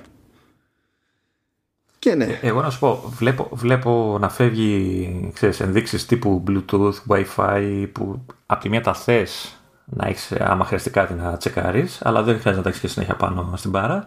Ε, δεν βλέπω το, να φεύγει το εικονίδιο του, του AirPlay που το χρησιμοποιώ και για το sidecar και όλα αυτά γιατί επειδή το ανοιγοκλίνω ξέρεις καθημερινά ε, είναι ένα κλικ παραπάνω ρε παιδί μου ναι. να το βάλω στο control center αυτό ε, εντάξει ε, ε, εδώ νομίζω αυτό που είπα πριν ε, πολύ copy paste από το, από το iPad τώρα ούτε καλό μπορεί να το πεις ούτε κακό εντάξει Okay. Κοίτα, η διαφορά η βασική είναι ότι δηλαδή το control center γενικά είναι ίδιο concept ακριβώς με αυτό που βλέπουμε σε iOS και iPadOS. Ε, ακόμη και σε tvOS και πάει λέγοντας. Η διαφοροποίηση είναι εδώ ο τρόπος με τον οποίο αυτό επηρεάζει το πώς καταλήγει να είναι το menu bar. Που το menu bar είναι τελείως χαρακτηριστική φάση του, του Mac. Δηλαδή δεν υπάρχει ευθέως ανάλογο στην πραγματικότητα σε, σε άλλο λειτουργικό της Apple. Ε, α, το αγαπημένο μου θέμα. Μπαταρία. ε, είχε γίνει μια αλλαγή πρόσφατα σε macOS για βελτιστοποίηση. Βελτιστοποίηση, τέλος πάντων. Ε. Στην ουσία, ότι ε, είχε μπει στη διαδικασία να προσθέσει και σε iOS 13 η Apple που λέει ότι τέλος πάντων κρατάει στατιστικά το σύστημα για το πότε συνήθως είναι στην πρίζα μέσα στην ημέρα και πότε είναι εκτός μπρίζας η, η όποια συσκευή και το κάνει αυτό και με την τελευταία έκδοση του, του macOS Catalina έτσι κι αλλιώς και υπολογίζει το πότε έχει νόημα να φουλάρει τη, την μπαταρία ή να μην φουλάρει την μπαταρία για να ε, μην τη ζορίζει από ένα σημείο και έπειτα γεμίζοντάς την μένα αλλά συνεχίζοντας να τη στέλνει ρεύμα. Απλά εδώ πάλι συνεχίζεται το copy-paste απαλού ε, διότι η κατηγορία στα settings σχετική τέλος πάντων θα κρατάει στατιστικά πλέον και για τη χρήση της μπαταρίας σε εβδομαδία φάση όπως γίνεται και σε iOS και iPadOS ε, οπότε θα μπορεί πιο εύκολα να βλέπει κάποιος ε, σε ένα συγκεκριμένο χρονικό ορίζοντα τι είναι αυτό που και περισσότερο τι και λιγότερο και ο ίδιος να δει ποιες ώρες συνήθως είναι στην πρίζα πότε δεν είναι και τα λοιπά Ε, ενώ τώρα είναι λίγο πιο νεφελώδη αυτά σε macOS. Δηλαδή μπορεί κάποιος να πατήσει στο menu bar το εικονίδιο της μπαταρίας και να δει ποιες εφαρμογές είναι εκείνες που χρησιμοποιούν τη δεδομένη στιγμή περισσότερη ενέργεια χωρίς αυτό να σημαίνει ότι είναι πάνω από ένα όριο συγκεκριμένο κατανάλωσης. Απλά περισσότερο σε σχέση με οτιδήποτε άλλο. Τώρα λίγο πολύ είναι άλλο καπέλο. Ε, ήταν ο, ο μόνος μπούσλας που υπήρχε προς αυτό. Τώρα θα έχουμε περισσότερα ε, στα στατιστικά. Και λέει ότι τέλος πάντων θα έχουμε στατιστικά για τις τελευταίες 24 ώρες και για το τελευταίο δεκαήμερο. Είναι μια ευκολία παραπάνω. Α, και επιστρέφει και η εκτίμηση ε, χρόνου, που απομένει, χρόνου χρήσης που απομένει στην μπαταρία με δεδομένη τη, με δεδομένο το είδος της χρήσης που γίνεται εκείνη τη στιγμή βέβαια. Οπότε νομίζω ότι θα εξακολουθήσει να είναι πλήρως αναξιόπιστο αυτό το πράγμα, αλλά τέλος πάντων επέστρεψε. το, το, το, ιστορικό πάντως που λες, ε, νομίζω είναι αυτό που έχει και στο iPad, έτσι ναι. Όλο βασικά, όλα τα. Ναι, και iPadOS και iOS. Ναι, αυτό είναι ναι. στην ουσία. Α, γιατί το optimized battery charging που λέει το προσθέσανε πρόσφατα στην πραγματικότητα. Απλά δεν είναι κάπου κάτι συγκεκριμένο να το δεις και να έχεις και εσύ εικόνα για το ποια είναι η συμπεριφορά του συστήματος, ποια είναι η δική σου συνήθεια. Ενώ τώρα... Ε, εγώ δεν, δεν ξέρω αν λειτουργεί αυτό το πράγμα, δεν ξέρω αν κάνει κάτι. για πού λες τώρα, σε ποιες συσκευές; Στο, στο iOS που το έχω κάνει και στο iPad ε, δεν ξέρω αν το, το έχω βάλει αλλά δεν ξέρω τώρα. Ε, λειτουργεί, λειτουργεί. Ε, εγώ, εγώ που έχω τις φοβερά κανόνιστες ώρες ύπνου ε, όταν θα βάλω όταν θα έρθει η ώρα να την πέσω και θα βάλω στην πρίζα το τηλέφωνο αργά ή γρήγορα μου πετάει μια ειδοποίηση που μου λέει πότε θα κοιτάξει πότε περίπου θα κοιτάξει να ε, πάει full την μπαταρία. Στην ουσία για να το υπολογίσει αυτό δεν τσεκάρει απαραίτητα το τι συνηθίζεις να κάνεις που έχει βέβαια στατιστικά. Αυτό που ξέρω σίγουρα και είναι και αναγκασμένο να το χρησιμοποιεί ένα τέτοιο σύστημα γιατί κάθε φορά είναι κάτι που αλλάζω κάθε τόσο. Τσεκάρεις σίγουρα το αν βάζεις ξυπνητήρι συγκεκριμένη ώρα. Και θεωρεί ότι εφόσον βάζεις ξυπνητήρι εκείνη την ώρα πρέπει εκείνη την ώρα να είναι γεμάτο το τηλέφωνο. Και μέχρι μια ώρα πριν περίπου μισή με μια ώρα πριν κρατάει την μπαταρία στο 80% και στο το τελευταίο αυτό διάστημα που απομένει μέχρι να βαρέσει το ξυπνητήρι την πηγαίνει 100%. Λογικά κάτι τέτοιο θα κάνει και εδώ ας πούμε αλλά είναι πιο πολύπλοκα τα σενάρια. Εδώ δεν υπάρχει κάποιος να τσεκάρει ξυπνητήρι.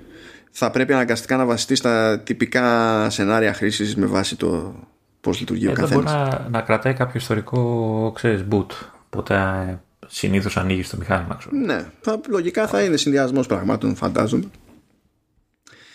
Για πάμε. Το τελευταίο μέτωπο σε macOS. Αρνούμε. Γιατί; Αρνούμε. Δεν μ' άρεσε. Ε, θες να σε βγάλω από τη... σε Όχι, όχι. λοιπόν, ε, έχουν κάνει αλλαγή από ό,τι καταλαβαίνω στο σύστημα λήψης των ενημερώσεων και εγκατάστασης. Ε, γιατί λέει ότι πλέον ε, αφού ένας χρήστης εγκαταστήσει το Big Share ε, όλες οι ενημερώσεις του λογισμικού θα ξεκινάνε στο παρασκήνιο και θα ολοκληρώνονται γρηγορότερα. Δεν μ' άρεσε. Ε, Παρ' όλα αυτά, επειδή δεν είναι όλοι ηλίθιοι σαν εμένα, ε, η λειτουργία σίγουρα θα βοηθήσει κάποιους να κρατάνε το σύστημα up to date και ασφαλές και δεν ξέρω τι. Ε, τώρα, ένα, μια, μικρό, έτσι, μια μικρή σύνδεση με την επόμενη λειτουργία έχει αυτός με τα updates γιατί υποτίθεται το, όχι υποτίθεται, το Pixar ε, παρουσιάζει ένα καινούριο σύστημα, ε, μάλλον βάζει αυτό που λέμε υπογεγραμμένο τόμο συστήματος, ουσιαστικά κρυπτογραφεί το, τον τόμο του συστήματος, ώστε να, μην, ε, ώστε να αποτρέπονται οι προσπάθειες κακόβουλης, ε, ξέρεις, πειράγματος, του, κακόβουλη πειράγματος του συστήματος. Ε, και ταυτόχρονα σου λέει ότι με αυτό το, ε, επειδή ακριβώς έχει αυτό το, την κρυπτογράφηση και όλο αυτό το πράγμα, ε, το σύστημα ξέρει ακριβώς τη διάταξη του τόμου που βρίσκεται, δηλαδή το κάθε τι, ε, οπότε αυτό το επιτρέπει να ξεκινάει η ενημερώση την ώρα που ο χρήστης δουλεύει και, και εικάζω ότι αυτό εννοεί ότι ε, θα αρχίσει να κάνει την ενημέρωση από, από σημεία που δεν χρησιμοποιεί εκείνη τη στιγμή ο χρήστης. Ε, και να έτσι ουσιαστικά επιτα... γίνεται η πρώτη λειτουργία, δηλαδή γίνονται πιο γρήγορα οι, οι, οι ενημερώσεις. Ε, τώρα αυτό με την κρυπτογράφηση δεν ξέρω αν θα έχει τίποτα περιορισμούς ακόμα και στο side loading που λέγεις πιο πριν. Ε, ή είναι απλά μόνο για το κομμάτι του συστήματος, ξέρεις, το, το πυρήνα που λέμε όλα αυτά, που Ναι. ήδη νομίζω είναι κλειδωμένο. Ναι, Ε, ήδη γιατί υπάρχει partition με, τη, με το installation του OS που είναι ήδη κλειδωμένο και κρυπτογραφημένο. Φαντάζομαι ότι μιλάνε για νέο σύστημα που τους δίνει το περιθώριο, δηλαδή, ε, πώς να σου πω, ε, πριν μπορεί να ήταν ένα πράγμα, ενώ τώρα σου λέει ότι ξέρουμε κάθε μέρος ε, του λειτουργικού σε ποιο σημείο είναι ακριβώς. Πρέπει, ε, δηλαδή έτσι όπως το αντιλαμβάνομαι εγώ είναι σαν να είναι λεπτομερέστερη η χαρτογράφηση του κρυπτογραφημένου τόμου κάπως έτσι ώστε να μπορούν μετά να και φαντάζομαι ότι και όλο αυτό συνδέεται και με το πώς ετοιμάζουν το, το σύστημα αυτό και για τα μοντέλα που θα τρέχουν σε ARM. Ε, γενικά καλά σε θέματα ασφάλειας δεν μπορούμε να πούμε και πολλά. Δεν ξέρουμε και σε, σε τι μεταφράζεται ακριβώς σε πρακτικό επίπεδο ακόμα αλλά δεν καταλαβαίνω γιατί ενοχλείσαι με τα updates διότι το... και, και πάλι θα πρέπει να κάνεις update από ένα σημείο και έπειτα. Στην ίδια διαδικασία. Και στην πραγματικότητα τώρα όλο αυτό που λέει θα γίνει το update πιο γρήγορα είναι ψέμα. Θα γίνεται θα, θα φαίνεται στο χρήστη ότι γίνεται πιο γρήγορα. Ε, γιατί έχει ξεκινήσει πριν ε, πάει να το δει, ας πούμε. Ουσιαστικά κάπως έτσι το ναι, καταλαβαίνω. έτσι όπως το αντιλαμβάνομαι δηλαδή θα ανανεώνονται τα κομμάτια του συστήματος που μπορούν να ανανεωθούν χωρίς επανεκκίνηση και θα φτάνουμε κάπου σε ένα σημείο που το υπόλοιπο θα απαιτεί επανεκκίνηση και αντί να κάνει χι χρόνο που έκανε συνήθως ξέρω εγώ σε τέτοιες περιπτώσεις επειδή ένα κομμάτι θα έχει γίνει ήδη ε, θα κάνει λιγότερο χρόνο και έτσι ο χρήστης θα βγάζει off το μηχάνημα για μικρότερο χρονικό διάστημα και θα μένει με την εντύπωση ότι γενικά η όλη φάση, η όλη αναβάθμιση είναι πιο γρήγορη. Αυτό δεν θα ισχύσει στο πρώτο πέρασμα του Pixar, όπως είπε και ο Λεωνίδας. Θα μιλάμε για το από εκεί και πέρα. Ναι. Το 11.01 που θα βγει, ε, θεωρώ, μέσα σε τέσσερις μέρες. Άμα το πάνε όπως του χρόνου ναι, και του βγάλουν όλα τα updates και λειτουργούν και δεν λειτουργούν, ναι, θα μπορεί να αυτό. Ναι, okay. Πάντως για να απαντήσω στην ερώτηση τι με ενοχλεί είναι ότι μου πιθανότατα θα μου στερήσουν τη χαρά του κλικ. Γιατί τε- τε- τε- είναι μια χαρά για μένα να, να πετάει τη ειδοποίηση και να πηγαίνω εγώ να, να της λέω ξεκίνα. Ε, φαντάζομαι στο, στο, App, Store- στο App Store απογοητεύεσαι μερικές φορές. Εγώ το έχω, βασικά, το έχω ρυθμισμένο το Mac App Store να ε, περνάει αυτόματα τα updates. Αλλά τι έχουν κάνει οι τύποι; Όταν έχουν γίνει τα updates, αλλά στο μεσοδιάστημα δεν έχεις ανοίξει και άλλη φορά το Mac App Store, όταν πηγαίνεις από το από menu bar και πατάς το, το logo της Apple που εκεί πέρα έχει μετά επιλογή για το App Store δίπλα στο κουμπί του App Store γράφει ξέρω εγώ δύο updates και μετράει αυτά που έχουν γίνει ήδη από την τελευταία φορά που άνοιξε το App Store ή μπορεί να ε, μετράει και αυτά που όντως έχει βρει το σύστημα στον αυτόματο αλλά δεν έχει προλάβει ακόμη να τα εγκαταστήσει. Δεν καταλαβαίνω τι μου λες γιατί εγώ απλά πάω και τα κάνω μόνος μου. Δεν, ε, του έχω- δεν το αφήνω να κάνει αυτό. Ας πω, ας πω. Πα, πατάς κανένα update όλοι ή κα- τα κάνεις ένα-ένα για να Όχι, γουστάρεις. όχι. Ο- Κοίτα, αν είναι πολλά Κάνουμε ένα update all, αλλά ξέρεις, κάθομαι να χαζέψω. α, Ειδικά με καμία εφαρμογή που ενδιαφέρει, λίγο τα release notes. Αυτό. Α, τα release Αλλά notes πηγαίνω και τα όχι, τσεκάρω πάντα. Ακόμη και κατόπιν Ναι, ερωτήσεις δηλαδή, να έχουν περαστεί τα updates, πηγαίνω και τσεκάρω. Αυτό. Και εκεί ξέρεις, ε, όταν σου λέει ε, τελικά δεν θα υποστηρίζει το λειτουργικό σας η νέα έκδοση και, και έχει γίνει, ας πούμε, και τα λοιπά. Ε, όχι, αλλά update all, ναι, εντάξει, είπαμε. είπαμε, εντάξει. Λοιπόν, για πες μου Λεωνίδα, τι κάνεις κέφι. Κάνεις κέφι να κάνουμε το, το migration σε, σε ARM. Ένα, ένα επεισόδιο για, για την part του ή θες να κάνουμε μαραθώνιο το συγκεκριμένο επεισόδιο. Κοίτα, είμαστε ήδη στις δύο ώρες. Γι' αυτό το λέω. Δεν ξέρω. δεν ξέρω τι, τι θες κι εσύ. Δεν έχω πρόβλημα. Εγώ είμαι βολικός άνθρωπος. Απλά δεν έχω κανένα link για ARM μπροστά μας. Λοιπόν, λέω να το αφήσουμε για την επόμενη φορά που θα έχουμε μάθει και περισσότερα πράγματα στη διαδρομή, η αλήθεια είναι. okay. Πώς κλείσουμε καμιά τρύπα, γιατί έχει φοβερό ενδιαφέρον και έχουμε πολλά πράγματα να συζητήσουμε για, το, για τη στροφή που πάει να κάνει η Apple. Σίγουρα έχουμε πάρα πολλά πράγματα να συζητήσουμε για την επικείμενη στεναχώρια του Λεωνίδα. Με βάση τη, τη στροφή αυτή. Μια, μια στροφή που από ό,τι καταλαβαίνω δεν νομίζω ότι υπάρχει AI. Δεν ξέρω αν κάνω λάθος τώρα. Ε, άλλη εταιρεία που μπορεί να κάνει κάτι τέτοιο. Όχι. Έτσι. όχι. Ε, βασικά και να υπάρχει άλλη εταιρεία που μπορεί να την κάνει που μπορεί να υπάρχει έτσι. Ε, δεν νομίζω ότι έχει κάνει την ανάλογη εμπειρία γιατί το έχει κάνει αυτό στον εαυτό της. Είναι τρίτη φορά που το κάνει η Apple. Βέβαια έχει πλάκα έτσι για να το θέσουμε για λίγο σε όρους που καταλαβαίνουμε και από την άλλη μπάντα την αγαπημένη μας σχόλια. Σε κονσόλες έχουμε δει πολλές φορές αλλαγή αρχιτεκτονικής. Που είναι φάση αλλά... αντί άλλων ξέρω εγώ από βήμα σε βήμα. Ναι αλλά σε αυτές δεν έχουμε δεν υπάρχει η ανάγκη συμβατότητας τόσο μεγάλη ίσως. Ναι. Και, και αυ... τέτοιο πράγμα. Αυτό είναι που έχει πλάκα, διότι τώρα που ετοιμάζονται να βγουν νέες κονσόλες και πρώτη φορά στην ουσία ε, δεν σπάνε τελείως τη συμβατότητα με τα προηγούμενα και βασίζονται σε αρχιτεκτονική 686 αυτή που, είχαν, που είχαμε και σε PS4 και Xbox One κτλ. Και, και βλέπεις ότι ε, παρότι έχουν αυτή την ευκολία ζορίζονται ζορίζονται. Δηλαδή η, η, Sony ξέρω εγώ μπήκε στη διαδικασία να σχεδιάσει με άλλο τρόπο το, μαζί με την AMD τέλος πάντων. Παρήγγειλε με άλλο τρόπο, ας το πούμε έτσι, ε, το chip του, του, του, PlayStation 5. Η Microsoft είπε πάρα πολύ ωραία, θέλω να παίζουν όλοι οι προηγούμενοι τίτλοι στο Series X, αλλά επειδή θα μου πάρει χρόνο αυτό για να γίνει σωστά, ε, για ένα διάστημα σταματάω να προσθέτω τίτλους στη λίστα τη συμβατότητα τέλος πάντων. Και αφιερώθηκε ο χρόνος, δηλαδή έπρεπε να βγουν πράγματα όφρε, παιδί μου, ή να αλλάξουν πράγματα στο hardware κτλ. Ενώ εδώ είναι πολύ πιο δύσκολη υπόθεση γιατί έχεις να κάνεις με πράγμα που είναι και πιο εργαλείο. Δηλαδή το να μην λειτουργήσουν κάποια πράγματα είναι καταστροφή, δεν είναι μου χάλασες ζαχαρένια. Ε, εγώ να πω κάτι και ας αφήσουμε εδώ, ρε για να ναι. το πιάσουμε την επόμενη φορά. Είπες πριν ότι είναι η τρίτη φορά που το κάνει. Ναι, είχαμε το πέρασμα από, τον, ε, από τους 68.000 στο PowerPC και από το PowerPC στο, στο Intel. Και τώρα Intel σε ARM. Έχω την εντύπωση ότι είναι η πρώτη όμως φορά που το κάνει χωρίς να υπάρχει ε, το πω, επιτακτική ανάγκη αν δεν κάνω λάθος, γιατί δεν παρακολουθούσα τότε τα, τα, πράγματα και στη φάση από 68.000 σε PowerPC και από PowerPC σε Intel, το έκανε σε μια φάση που η προηγούμενη αρχιτεκτονική ήταν στα τελειώματα, ρε παιδί μου. Είχε πια αρχίσει να φαίνεται ότι πάει να πεθάνει.